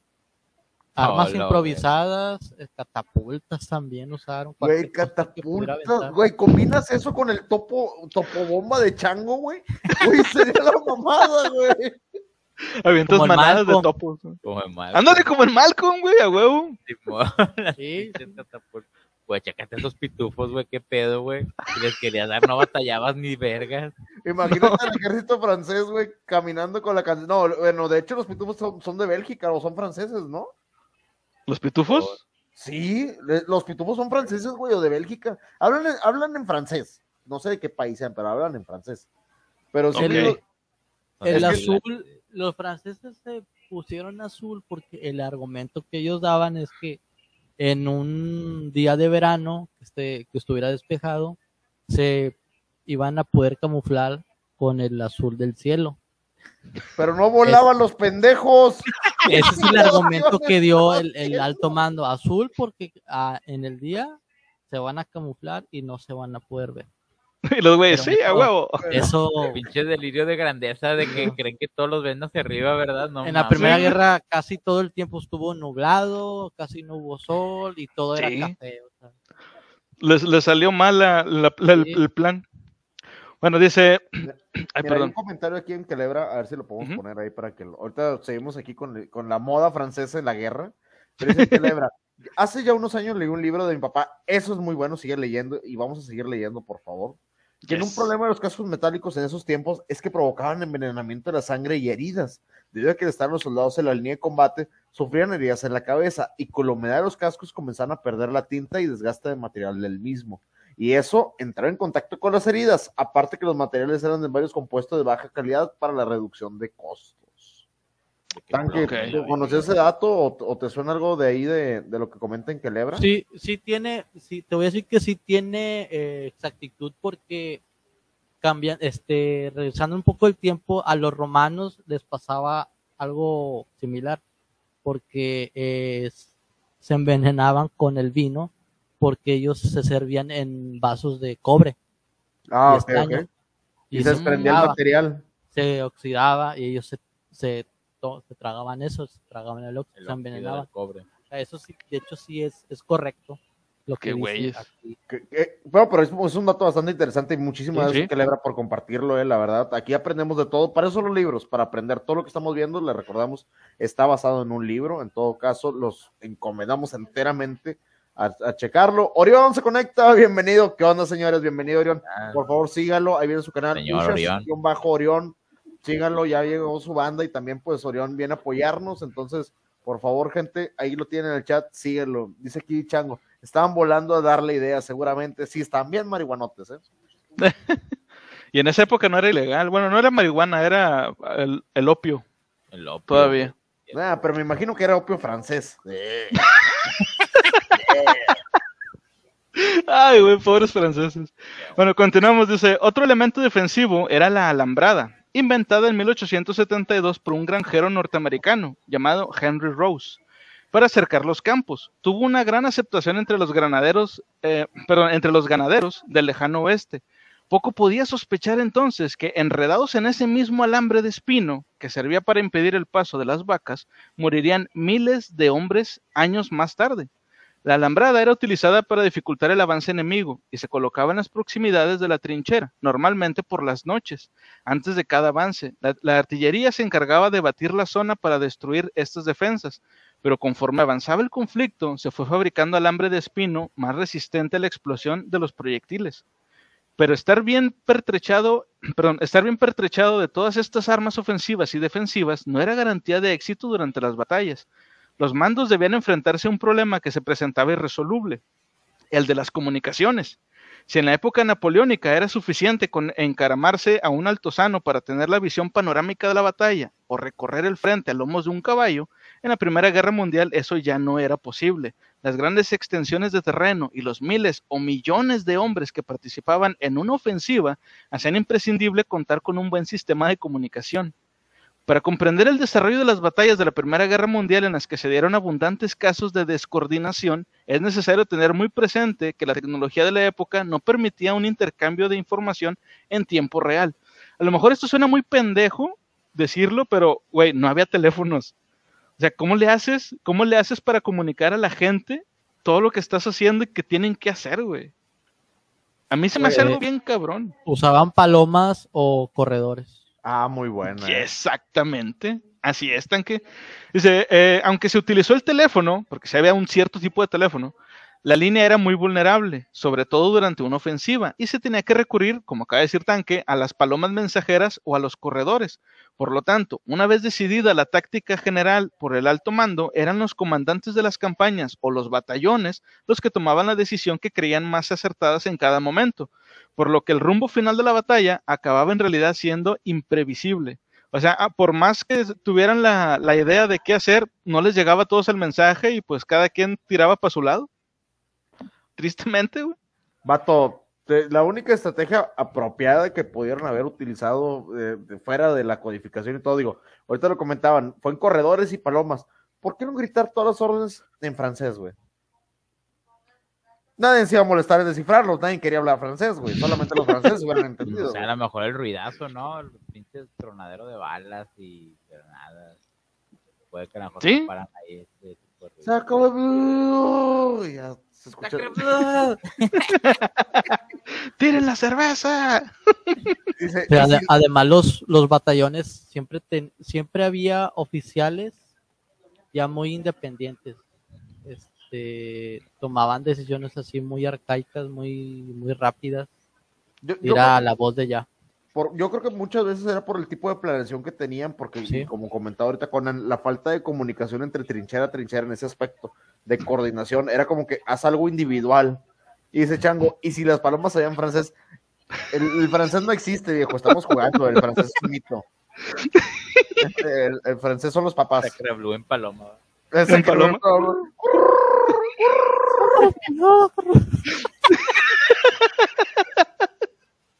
Ay, no mames. Bueno, dice, lo que, lo que en un principio no eran más que simples zanjas cavadas a toda prisa, se fueron convirtiendo poco a poco en forzados hogares de millones de hombres. Con el paso del tiempo, iría aumentando la profundidad de las trincheras. Algunas estaban dispuestas en tres pisos y llegaban a los cinco metros. En el parapeto superior se dejaba un hueco entre los sacos terreros por el que los soldados podían observar y si, eran, eh, si era el caso, podían disparar. Para poder divisar el campo enemigo sin riesgos, se improvisaron periscopios caseros, que consistían en un tubo hueco vertical con dos espejos en ángulo, uno en cada extremo. Ustedes, no sé si a ustedes les tocó, pero a mí en la escuela me tocó hacer un periscopio con un, con un bote de leche. Sí, No sé ustedes. Sí, a mí sí, sí, sí, Sí, me tocó. Varias veces. O sea, nos estaban dando objetos de guerra, güey, en la escuela, qué pedo. Nos Sí, estaban güey. educando, güey, para cuando, eh, vato, les vamos a enseñar cómo hacer sobrevivencia. Pásense unas galletas, este, un cartoncito de leche y ahorita lo armamos, güey. Simón. Mira, aquí, aquí en Quelebra nos hacen unos comentarios. Primeramente nos dicen que no era opio, era leopié. Ah, bueno. Leopi. Leopié. Ah, en inclusive, güey, en, en idioma inclusivo también. Es, es- ese es el detalle con el francés, pero bueno. Y dice aquí, Leopi. Dice, dice, ya años después aparecieron los técnicos telegrafistas con el carrete en el lomo, que eran carne de cañón. Pobres compis al chile. Pobres compis. Pero. ¿y había telégrafos en ese tiempo? O sea, digo, para la gente, ustedes que están un poquito más versados en, lo- en el combate o, el- o en la Primera Guerra Mundial, ¿ya había telegrafistas? O sea, ¿ya había comunicación? Eh, ya estaba. creo- Que se puede transmitir, la de Morse, sí. Ah, Ya estaba, el apara- ya estaba el aparatito. Sí, de hecho, de hecho, en los, en los relatos de, de, este, de Arthur Conan Doyle sobre Sherlock Holmes, Sherlock Holmes llega a utilizar el, el telégrafo varias veces. O sea, sí existía ya desde antes. Quién sabe si se utilizaba de la misma forma durante la guerra, Eh, pero, pero de, existir sí existía. El- el invento al menos. Pero bueno, continuamos. Dice, el suelo de la trinchera estaba recubierto de tablas de madera, especialmente en los campos de batalla de Flandes, en donde el nivel feátrico, o sea, el nivel de agua, se hallaba a solo un metro de la superficie, por lo que se encontraban permanentemente inundadas. Cada trinchera tenía su nombre, ya fuera inspirado por el de algún soldado que gozase de especial popularidad, algún hecho reseñable o, en el caso de los ingleses, por las calles más conocidas de Londres. Esto no era un capricho, puesto que era muy fácil perderse en esos auténticos laberintos. Al seguir líneas, eh, líneas quebradas y al existir infinidad de cruces y bifurcaciones, se perdía fácilmente la orientación, por lo que saber los nombres de las trincheras era indispensable para localizar un punto concreto o encontrar las posiciones de alguna unidad.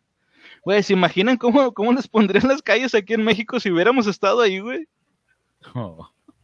Acá que No, no, pues ahí en, Sí, en- sí, en Colón. Sigues por Juan Gabriel y te vas a la izquierda de Vicente Fernández, güey, para que no te pierdas.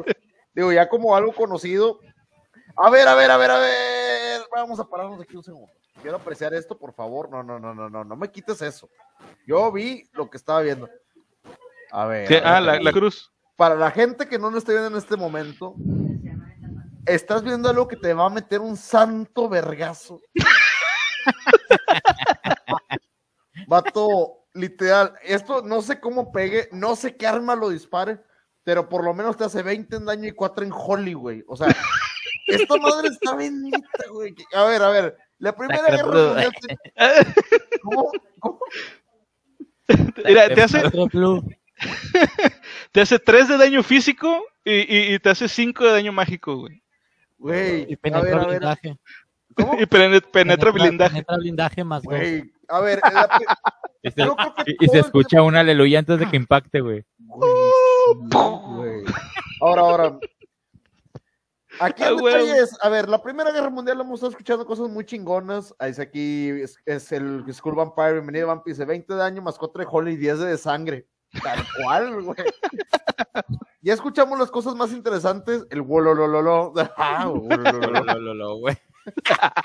tenemos, tenemos la Primera Guerra Mundial, tenemos el, el pleito por los terrenos de la abuela, tenemos lanzallamas, granadas, trincheras, tenemos de todo. ¿Cuándo vamos a llegar a los vampiros y hombres lobo para que les disparen estas mamadas? güey? ¿En qué momento llegamos a que les disparen una de estas chingaderas? Por favor.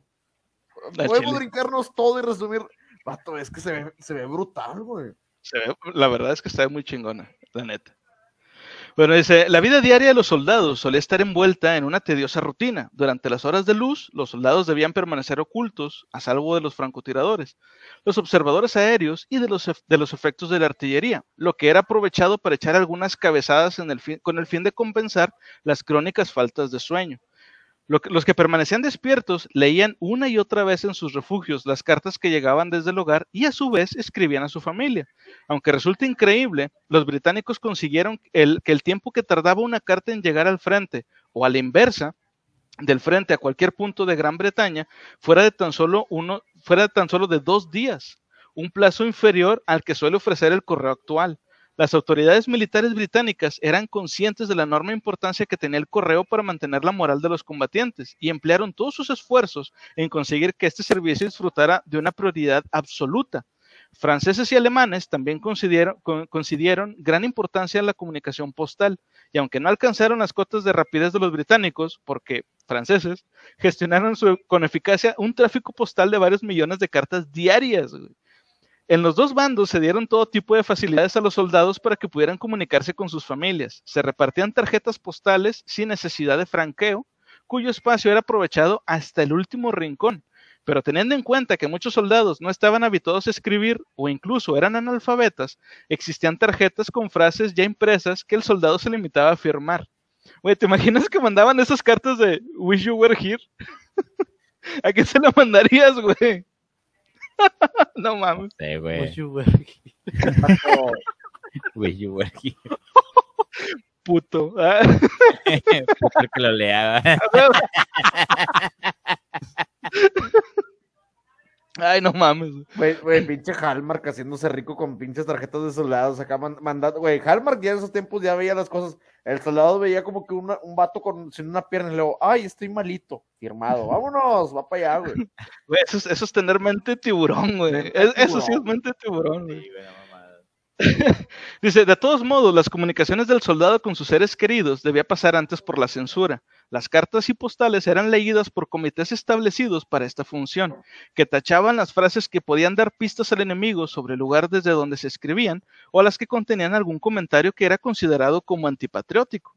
Además de, eh, de escribir, perdón, de- además de en escribir y leer cartas, los soldados empleaban su tiempo libre en confeccionar pequeñas obras de arte, crucifijos construidos con balas, maderas talladas, esculturas hechas con proyectiles, Es- cualquier elemento cotidiano era útil para dar rienda suelta a la creatividad. Estos trabajos serían conocidos como arte de trinchera. ¿Quieres es- decir es lo algo que tam- estamos viendo, eh? Sí. Ah, huevo. Qué chido, güey. Eso, Eran eso muy yo- talentosos. Yo, nunca Sí, había güey. escuchado el arte de trinchera. La primera Ah. vez que me compartió esto Conan, yo pensé que eran cálices o, o algo diferente, pero que tú me Son dijeras que ellos- casquillos. Sí. Son los casquillos de los obuses. Sí. Sí, güey. O sea, si no estabas destripando a alguien, güey, estabas haciendo una obra de arte, güey, al chile. Literalmente. Sí, güey. Güey. Oye, pero es que qué, qué cabrón, ¿no? O sea, por un lado, güey, estás, estás masacrando gente. No por, no por gusto, estamos de acuerdo, pero estás masacrando gente y por el otro lado estás, estás haciendo algo, algo bello. Es, es como, no sé, güey, e- esa dualidad está bien cabrona. Pero es que estás ahí, pues, no sé, o sea, es como tú dices, güey, no es por gusto, güey, es porque, pues, es el llamado del deber, güey. The Call of Duty. de Call of Call of Duty. Call of Duty no mentía. No, Call no, of Duty no mentía. No, es el llamado del deber tal cual. Pero aún así estamos viendo una, una gran cantidad de artistas y gente bastante talentosa para las obras. Digo, ahorita con el crucifijo que vi, yo, yo me quedé impactado. Es una obra buenísima. Este, pero estábamos viendo ahorita lo de los obuses.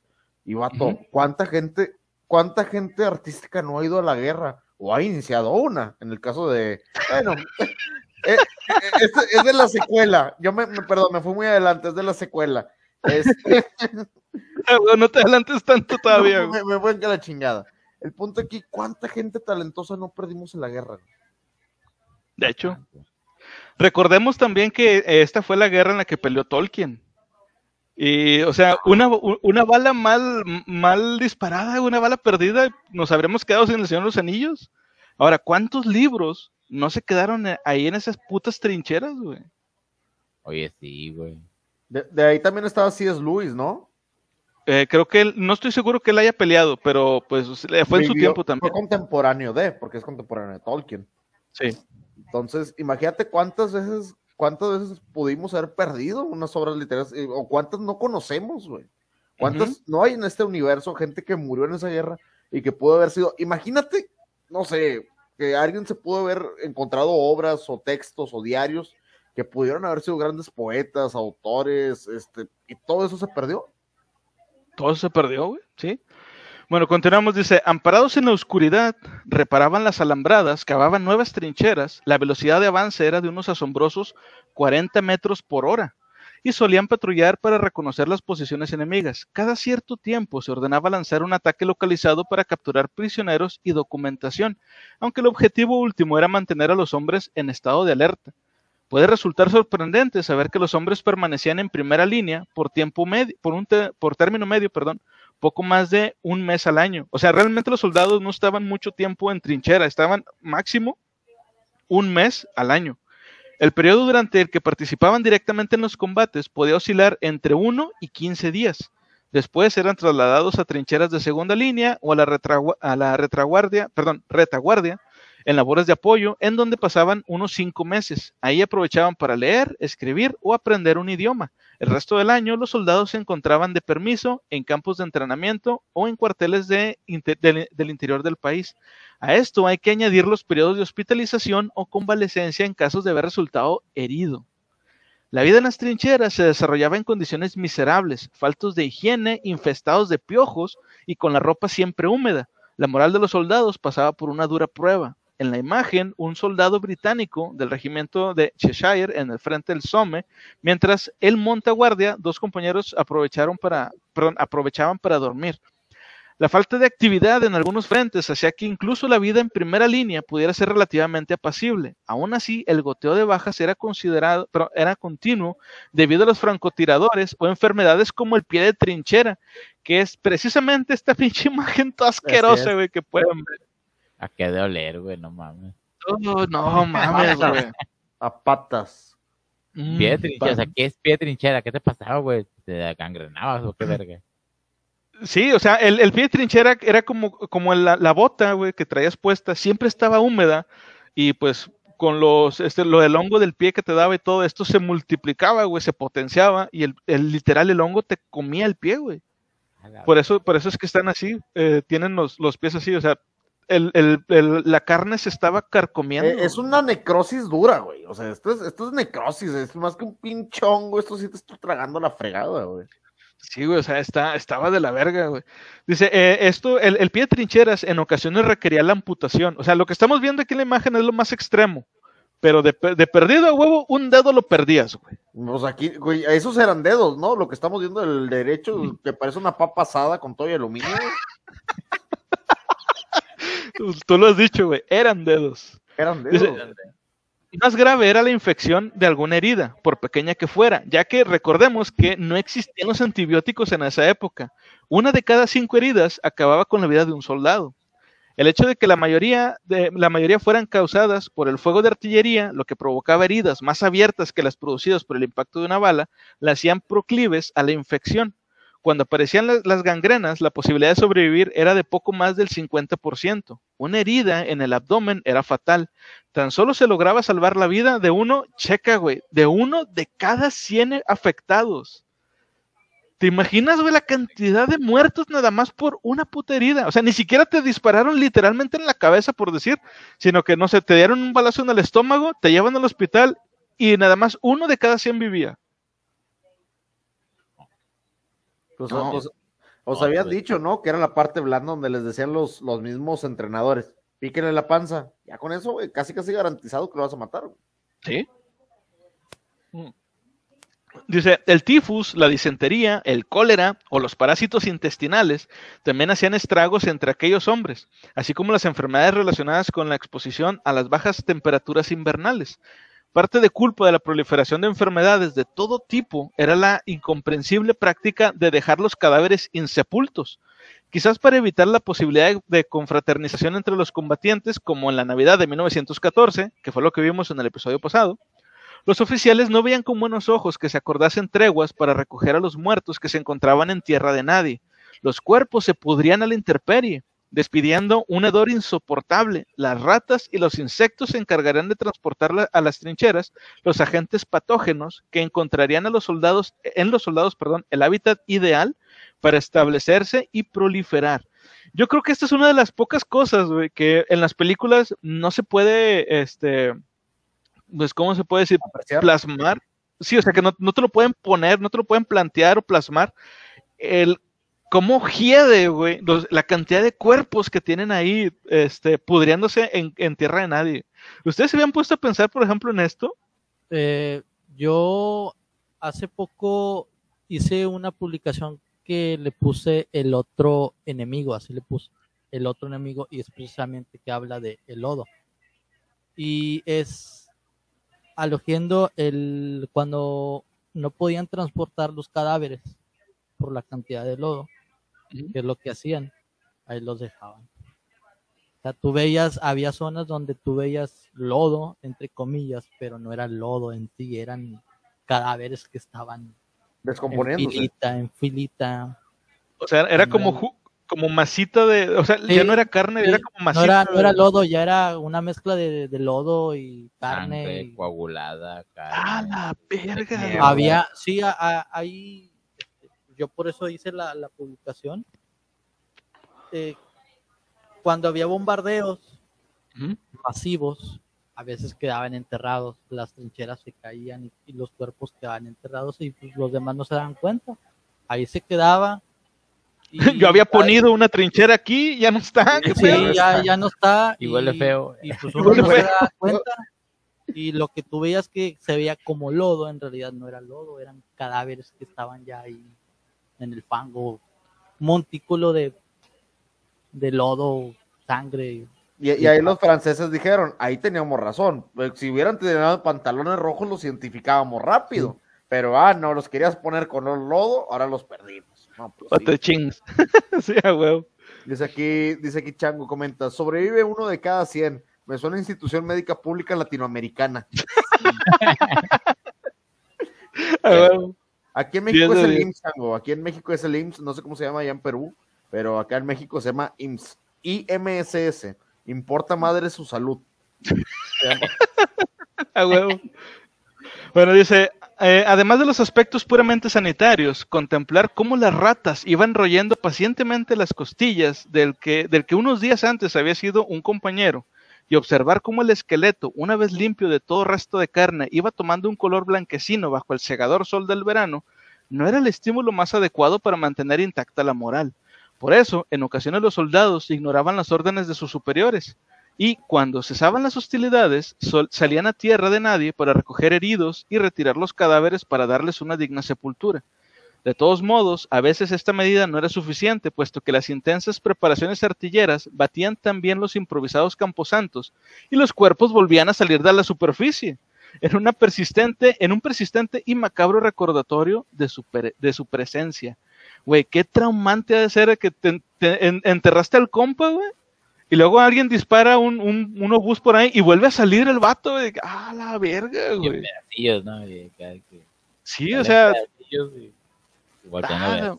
De hecho, No, mira, hay una pregunta relacionada, ahí nos comenta Chango y nos hace la pregunta, dice, fue en esta guerra donde comenzaron a usar los rostros falsos de los soldados sobrevivientes, o sea, Sí. es que muchos quedaron desfigurados, La cirugía plástica avanzó mucho gracias a la Primera Guerra Mundial.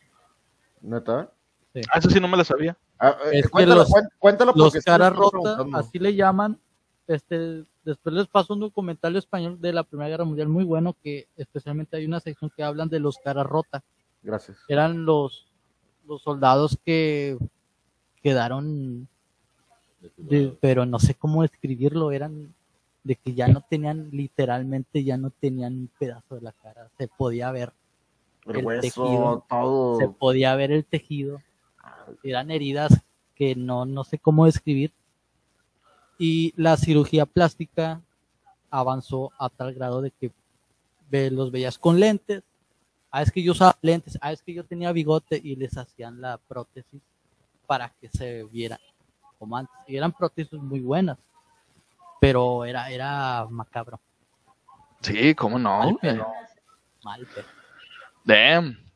Bueno, continuamos, dice, por lo que más hacía padecer a los soldados, pero, perdón, pero lo que más hacía padecer a los soldados eran las pequeñas molestias diarias, de lo que era, de las que era imposible librarse. Aunque pueda parecer un inconveniente menor, el hecho de que la ropa estuviera siempre húmeda y que no hubiera posibilidad de secarla o cambiarla, a veces durante semanas o incluso meses, era un padecimiento perenne que les hacía ser conscientes de la, de la mísera situación en la que vivían.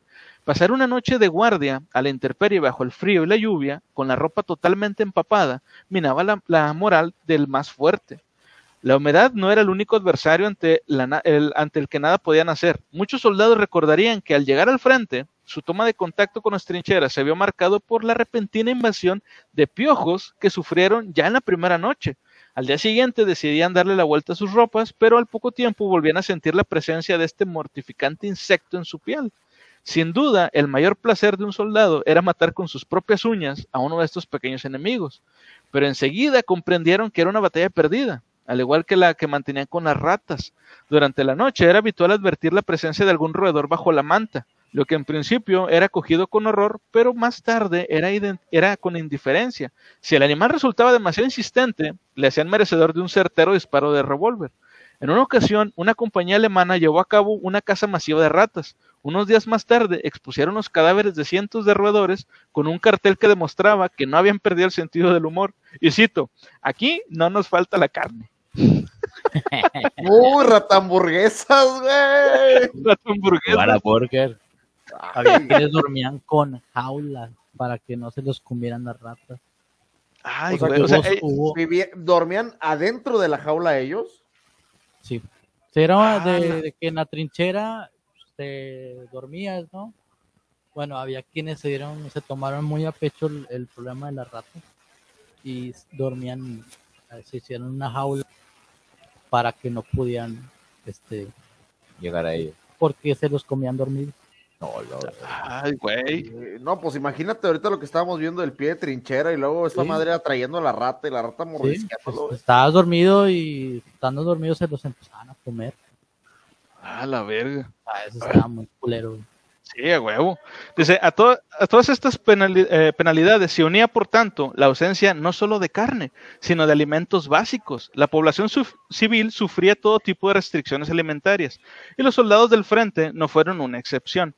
A la falta de comida se unía la escasa eficacia de la, de la intendencia. Cuando la sopa, la sopa llegaba a primera línea en grandes recipientes metálicos, normalmente ya estaba fría, para decepción de los soldados. Durante varios días los hombres se alimentaban de duras galletas o de carne enmohecida, mientras que en muchas ocasiones la única agua disponible era la que había quedado encharcada en los embudos causados por las bombas. Con el consiguiente... Que, que, esa agua ya está infectada de los cadáveres, la mierda. El caldito. No, el caldito. El juguito de basura, güey. El olor de esa pinche agua para tomársela. Prefiero la cerveza francesa. No, no, espérate, tampoco hay que irse a los extremos, tranquilo. Tampoco hay que irse a los extremos. No, tampoco hay que irse a los extremos. Digo, para que se tomaran eso, la cerveza francesa, sigue habiendo una brecha. Hay, hay, hay, hay brechas. Mira, yo creo que estaría el caldo, el caldo, ya digamos que no hay agua, pues te avientas el caldito, luego a lo mejor agarras una rata que te mide en la boca y luego tal vez, tal vez el jugo de los, de los, de los chinches o de las pulgas y luego muy, ya si no hay nada, pues agarra la cerveza francesa. caldo de trinchera, güey. Caldo, de, trinchera. Caldo de trinchera, güey, qué feo suena eso. A huevo. Bueno, dice, además la corrupción de algunos oficiales reducía los aportes de víveres de las tropas para desviarlos hacia canales más provechosos para ellos. Irónicamente, cuando mejor comían los hombres era después de que la compañía había sufrido eh, había sufrido algún ataque muy costoso en vidas, pues llegaban los suministros previstos para un contingente de soldados mayor del que en ese momento estaba vivo. Otro aporte extraordinario era el de los paquetes que llegaban del hogar, que eran compartidos amistosamente por todos. El martilleo continuo de la artillería y la tensión de los combates comenzó a causar un trastorno que hasta entonces era desconocido. Algunos hombres quedaban paralizados, aturdidos, incapaces de comprender preguntas o por el contrario, sufrían crisis nerviosas, lo que le impedía comportarse con normalidad y mucho menos luchar. A los que no se les eh, acusaba de cobardía y tenían la suerte de recibir atención psiquiátrica de los que los, perdón, eh, atención psiquiátrica se les diagnosticaba una difusa enfermedad nerviosa que era en realidad la denominada neurosis de guerra o estrés postraumático una afectación que tendría su continuidad en los siguientes conflictos bélicos. ¿Ustedes han visto videos de la gente que tiene esto de estrés postraumático? Sí, es el, shell shock. ¿Cómo? Eh, shell shock. Shell, shock. Shell shock. Ah, ¿Qué pasa con esa eh, gente? Hubo quienes después de la guerra tuvieron que aprender otra vez a usar los, los cubiertos. A ese grado de... De, impacto, de... ¿Pero qué les pasaba? O sea, se les quedaban, este, se, quedaban con un tic de, sí, de, nervios. Hay, hay filmaciones de eso, están los doctores, están con el soldado y la persona está así. Ya está de por vida, ya, ya no puede parar. Yo una vez vi un, de por vida. Yo vi un video en, en, YouTube de, pues, de esos años, en donde está un soldado, está sentado en una silla, están dos, dos médicos al, al lado de él, y este y están como que están platicando y en eso por atrás llega otro güey con un este, con un sombrero francés, güey. Este, y cuando se lo acercan, el vato lo, o sea, está acá platicando bien, y lo, donde lo ve empieza así. Se empieza a poner así, se levanta y se agarra la cabeza y, y se va. O sea, Sí. ni siquiera, eh, o sea, quién sabe si el soldado era francés o era alemán o era inglés, no, no lo dicen en el video. Pero al, al ver el, el parte del uniforme, digamos, el vato como que recordaba haber estado ahí o, o- o como, si sintiera que está ahí todavía. Y el vato, o sea, se Sí, fuga, sí, ese se es, priva. eso es un, claro ejemplo del, del estrés postraumático. Volver a estar ahí. Ajá, está, está bien, bien cabrón, güey.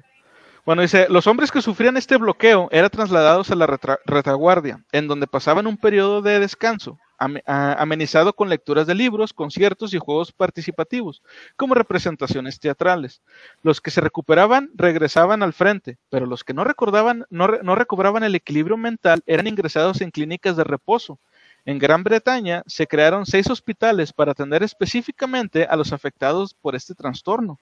El final de la guerra no supondría el fin del sufrimiento de estos individuos. Por desgracia, la neurosis que la- de guerra dejaba secuelas irreparables, provocando alteraciones nerviosas o pesadillas, incluso décadas después de los acontecimientos eh, que los desencadenaron.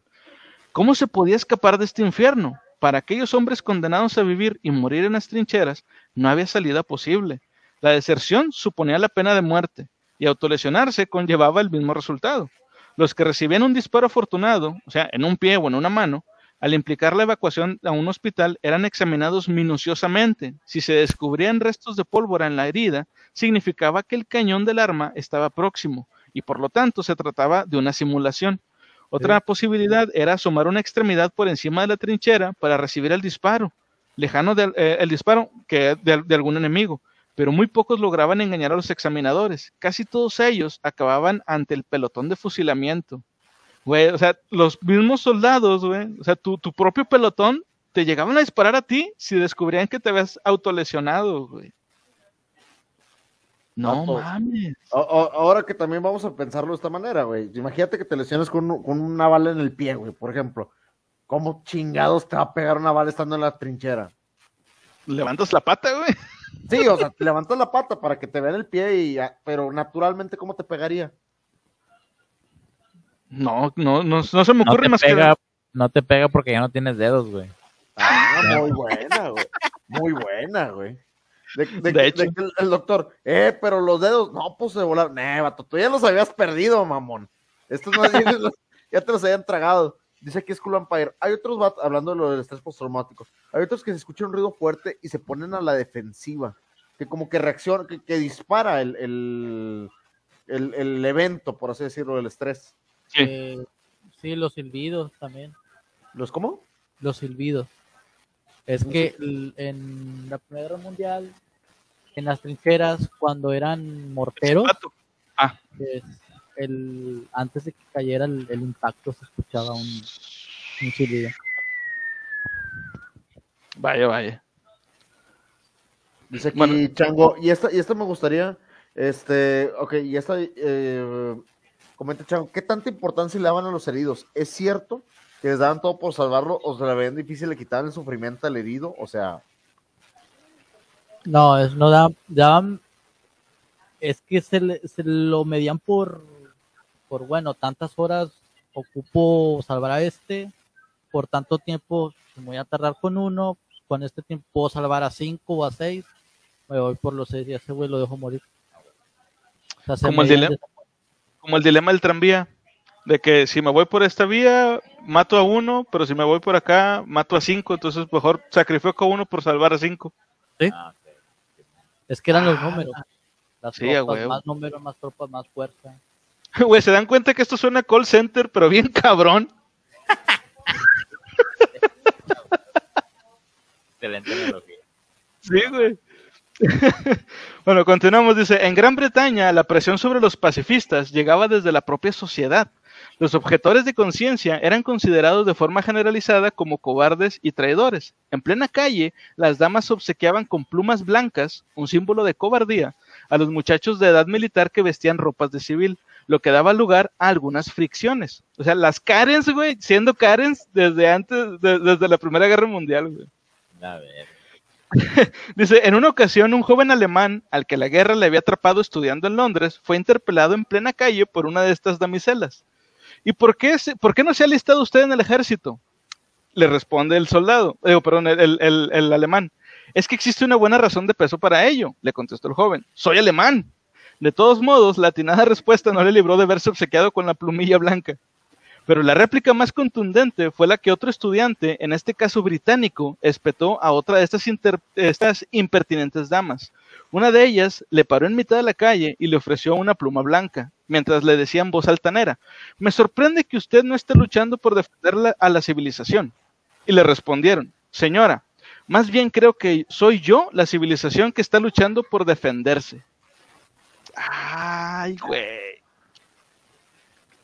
¿Qué respondes, güey, ante algo así? Valió pito, señora. Valió Dios pito. la, la Dios la sociedad. bendiga y te va. O le puedes decir que le valga verga, ¿no? Dice, pero a todas, a todas las pesadillas del campo de batalla que hemos mencionado a lo largo de todo este episodio, debía unirse otro elemento que, aunque no fue decisivo, sumió en el terror a los hombres que se vieron involucrados en aquella hecatombe. Se trataba del gas venenoso, cuya primera aparición se produjo el 22 de abril de 1915. Esa noche, en el saliente de Ypres, los alemanes descargaron en cinco minutos el contenido de, cua- de 4.000 cilindros que contenían casi 170 toneladas de cloro. Las tropas que tenían enfrente, integradas por franceses, argelinos y canadienses, comenzaron a sentir los efectos del gas. Centenares de ellos perdieron el conocimiento. Los franceses y canadienses intentaron resistir a sus, a sus posiciones. Estos últimos tuvieron la idea de protegerse las vías respiratorias con pañuelos empapados de orina gracias a un oficial médico que identificó inmediatamente el cloro y que creía que el ácido úrico lo cristalizaría. En realidad, si el pañuelo hubiera estado humedecido con agua, también les habría protegido, pero gracias a la, providencial idea del médico, las tropas no fueron víctimas del pánico. Ok, o sea, no importaba si tenía orina o era agua, hubiera funcionado igual. Pero pues sí, se, se mamó. Estas mamadas, las buenas. No, pues sí, para que se vea más mamón. Diles que la orina tiene beneficios para que.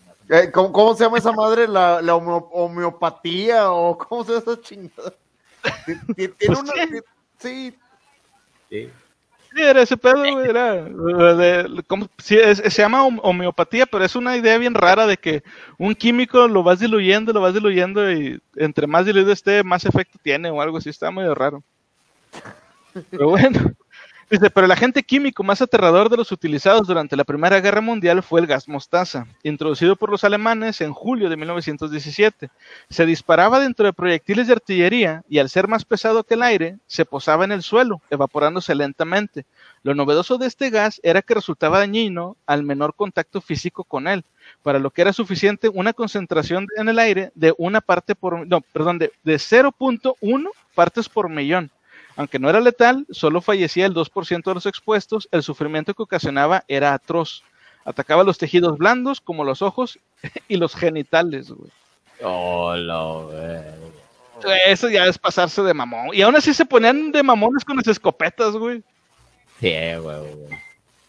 Pero, perdón, pese a su eficacia relativa, el gas venenoso contribuyó a hacer de los campos de batalla de la Primera Guerra Mundial el paisaje más apocalíptico que quepa imaginar. Hoy resulta casi imposible concebir un lugar tan impregnado de muerte y destrucción, pero la realidad es que en aquellas trincheras pasaron días, meses y años millones de hombres como nosotros, sometidos a unas pruebas a las que difícilmente podríamos enfrentarnos con el espíritu de resistencia y abnegación que ellos demostraron.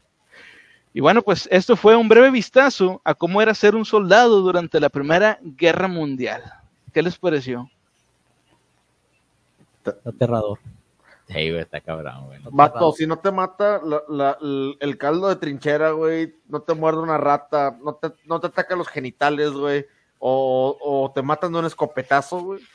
Todo estaba muy chido, güey. Estaba con Mario. Es que sí, sí- sí hay muchos datos de trasfondo que la neta no tomabas en cuenta, güey. Que aquí, la- bueno, yo no tomaba en cuenta que aquí pues ya te das cuenta. Y es cierto, güey, o sea, pinches condiciones nefastas en las que estaban los vatos y por podían durar ahí que te gusta años. Duraron ahí en las trincheras, güey, estos lados. independientemente de la cuestión este, bélica, yo le quiero preguntar a Tan que tú, digo, tú que tienes el conocimiento de este lado,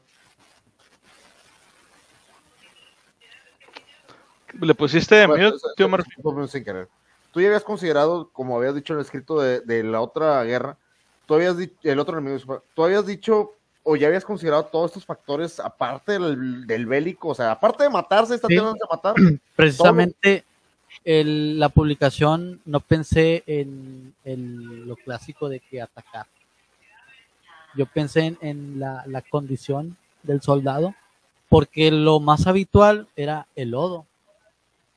Y lo subí con una foto donde están recogiendo un cuerpo y se ve un mar de lodo.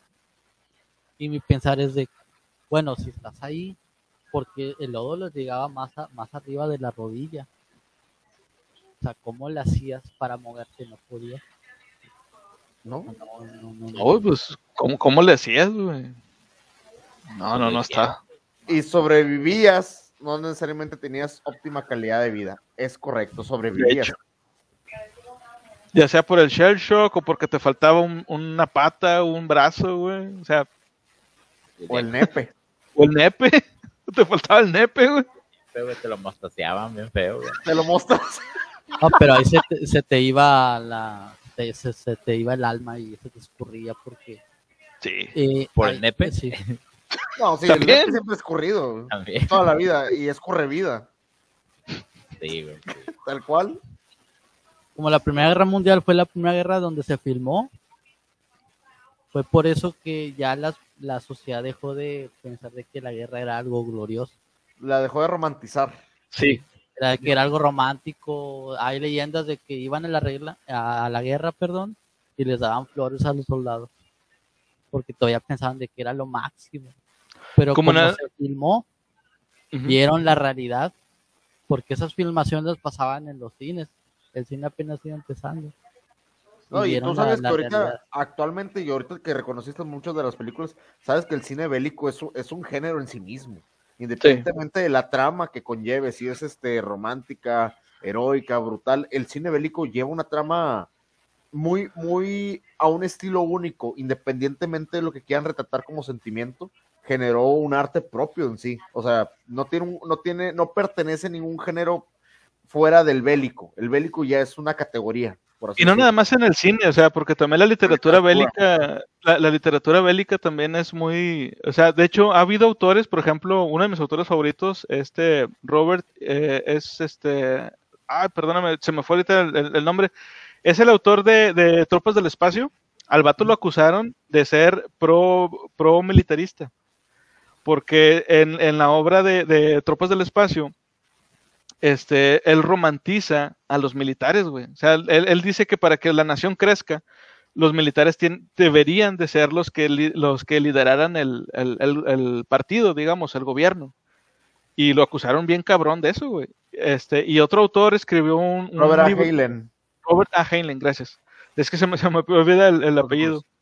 Este, y otro, otro de los autores este, de, eso- de esos años, estamos hablando de ciencia ficción, este, escribió un, libro que se llama La Guerra Interminable, en donde es lo contrario, güey. O sea, básicamente es el mismo escenario, son soldados en el futuro con, con trajes este, de batalla, como en StarCraft, por ejemplo, pero te lo pone al revés, en lugar de ser glorificados y son la mamada los soldados, aquí es al revés, güey, los soldados los tratan de la chingada. O sea, o sea, les dan, les dan este, sus trajes bien chidos y todo, pero los empinan. güey. Pero bueno, eso, eso fue el primer vistazo. Digo, la verdad, tan que te agradecemos muchísimo por la oportunidad, por gracias, Gabo, por tenernos tan buen invitado. Este, y sobre todo para, para poder platicar con alguien que, ten- que tenga ese conocimiento, sobre todo fuera del marco bélico en sí, como conocimiento de la guerra. Digo, yo supongo tan que, que también estás versado en algún otro tipo de movimiento militar fuera de la Primera Guerra Mundial. O sea, que, se- que sabes más de otras guerras y movimientos, por así decirlo. Entonces nos gustaría militar, historia militar universal. ¿Cómo? Historia militar universal. Ah, excelente. En todo caso, nos gustaría si pudiéramos tener otra oportunidad de invitarte para analizar algún otro tipo de guerra. Créeme, Claro hemos hecho, hemos hecho muchos análisis de diferentes libros bélicos y diferentes historias de guerra, pero es bueno tener a alguien que pueda llevar un, un conjunto del mismo y sobre todo que sea especialista en materia. Digo, siempre, siempre se agradece la, la gente que sabe más que uno. Yes. Bueno, ya con esto nos despedimos. ¿Dónde, este, ¿Dónde te puede seguir la gente, Tanque? ¿Qué estás haciendo en redes? Bueno, pues ahorita quiero regresar a lo que hacía antes en, en redes de hacer publicaciones bélicas. Lo había dejado de hacer, pero lo voy a volver a, hacer ya algo más extenso. Me pueden encontrar como Eddie GR en Facebook. Este, y mi Insta, bueno, luego, luego se los paso es EddieGR-93. Igual manera tus publicaciones, nosotros tenemos una página que es la página de Facebook de la Biblioteca Pública Mundial, donde Ah, con todo gusto se te acepta todo lo que publiques, ahí se le puede dar difusión sin ningún problema. Es un espacio totalmente abierto y público para que puedas aprovecharlo. viejo. Sí, es cierto. Igual, Sí. igual nos pasas este, tus redes para publicarlas junto con la descripción del, del episodio cuando lo subamos a YouTube y a, a Spotify para que la gente también te pueda seguir. Y bueno, pues ya con esto nos despedimos. Mucha muchas gracias a toda la gente que estuvo con nosotros, a Chango, a Celebra, este, a Orión que se pasó por aquí. Y bueno, pues como les decimos en cada episodio, siempre, siempre sigan leyendo. Bye. Bye.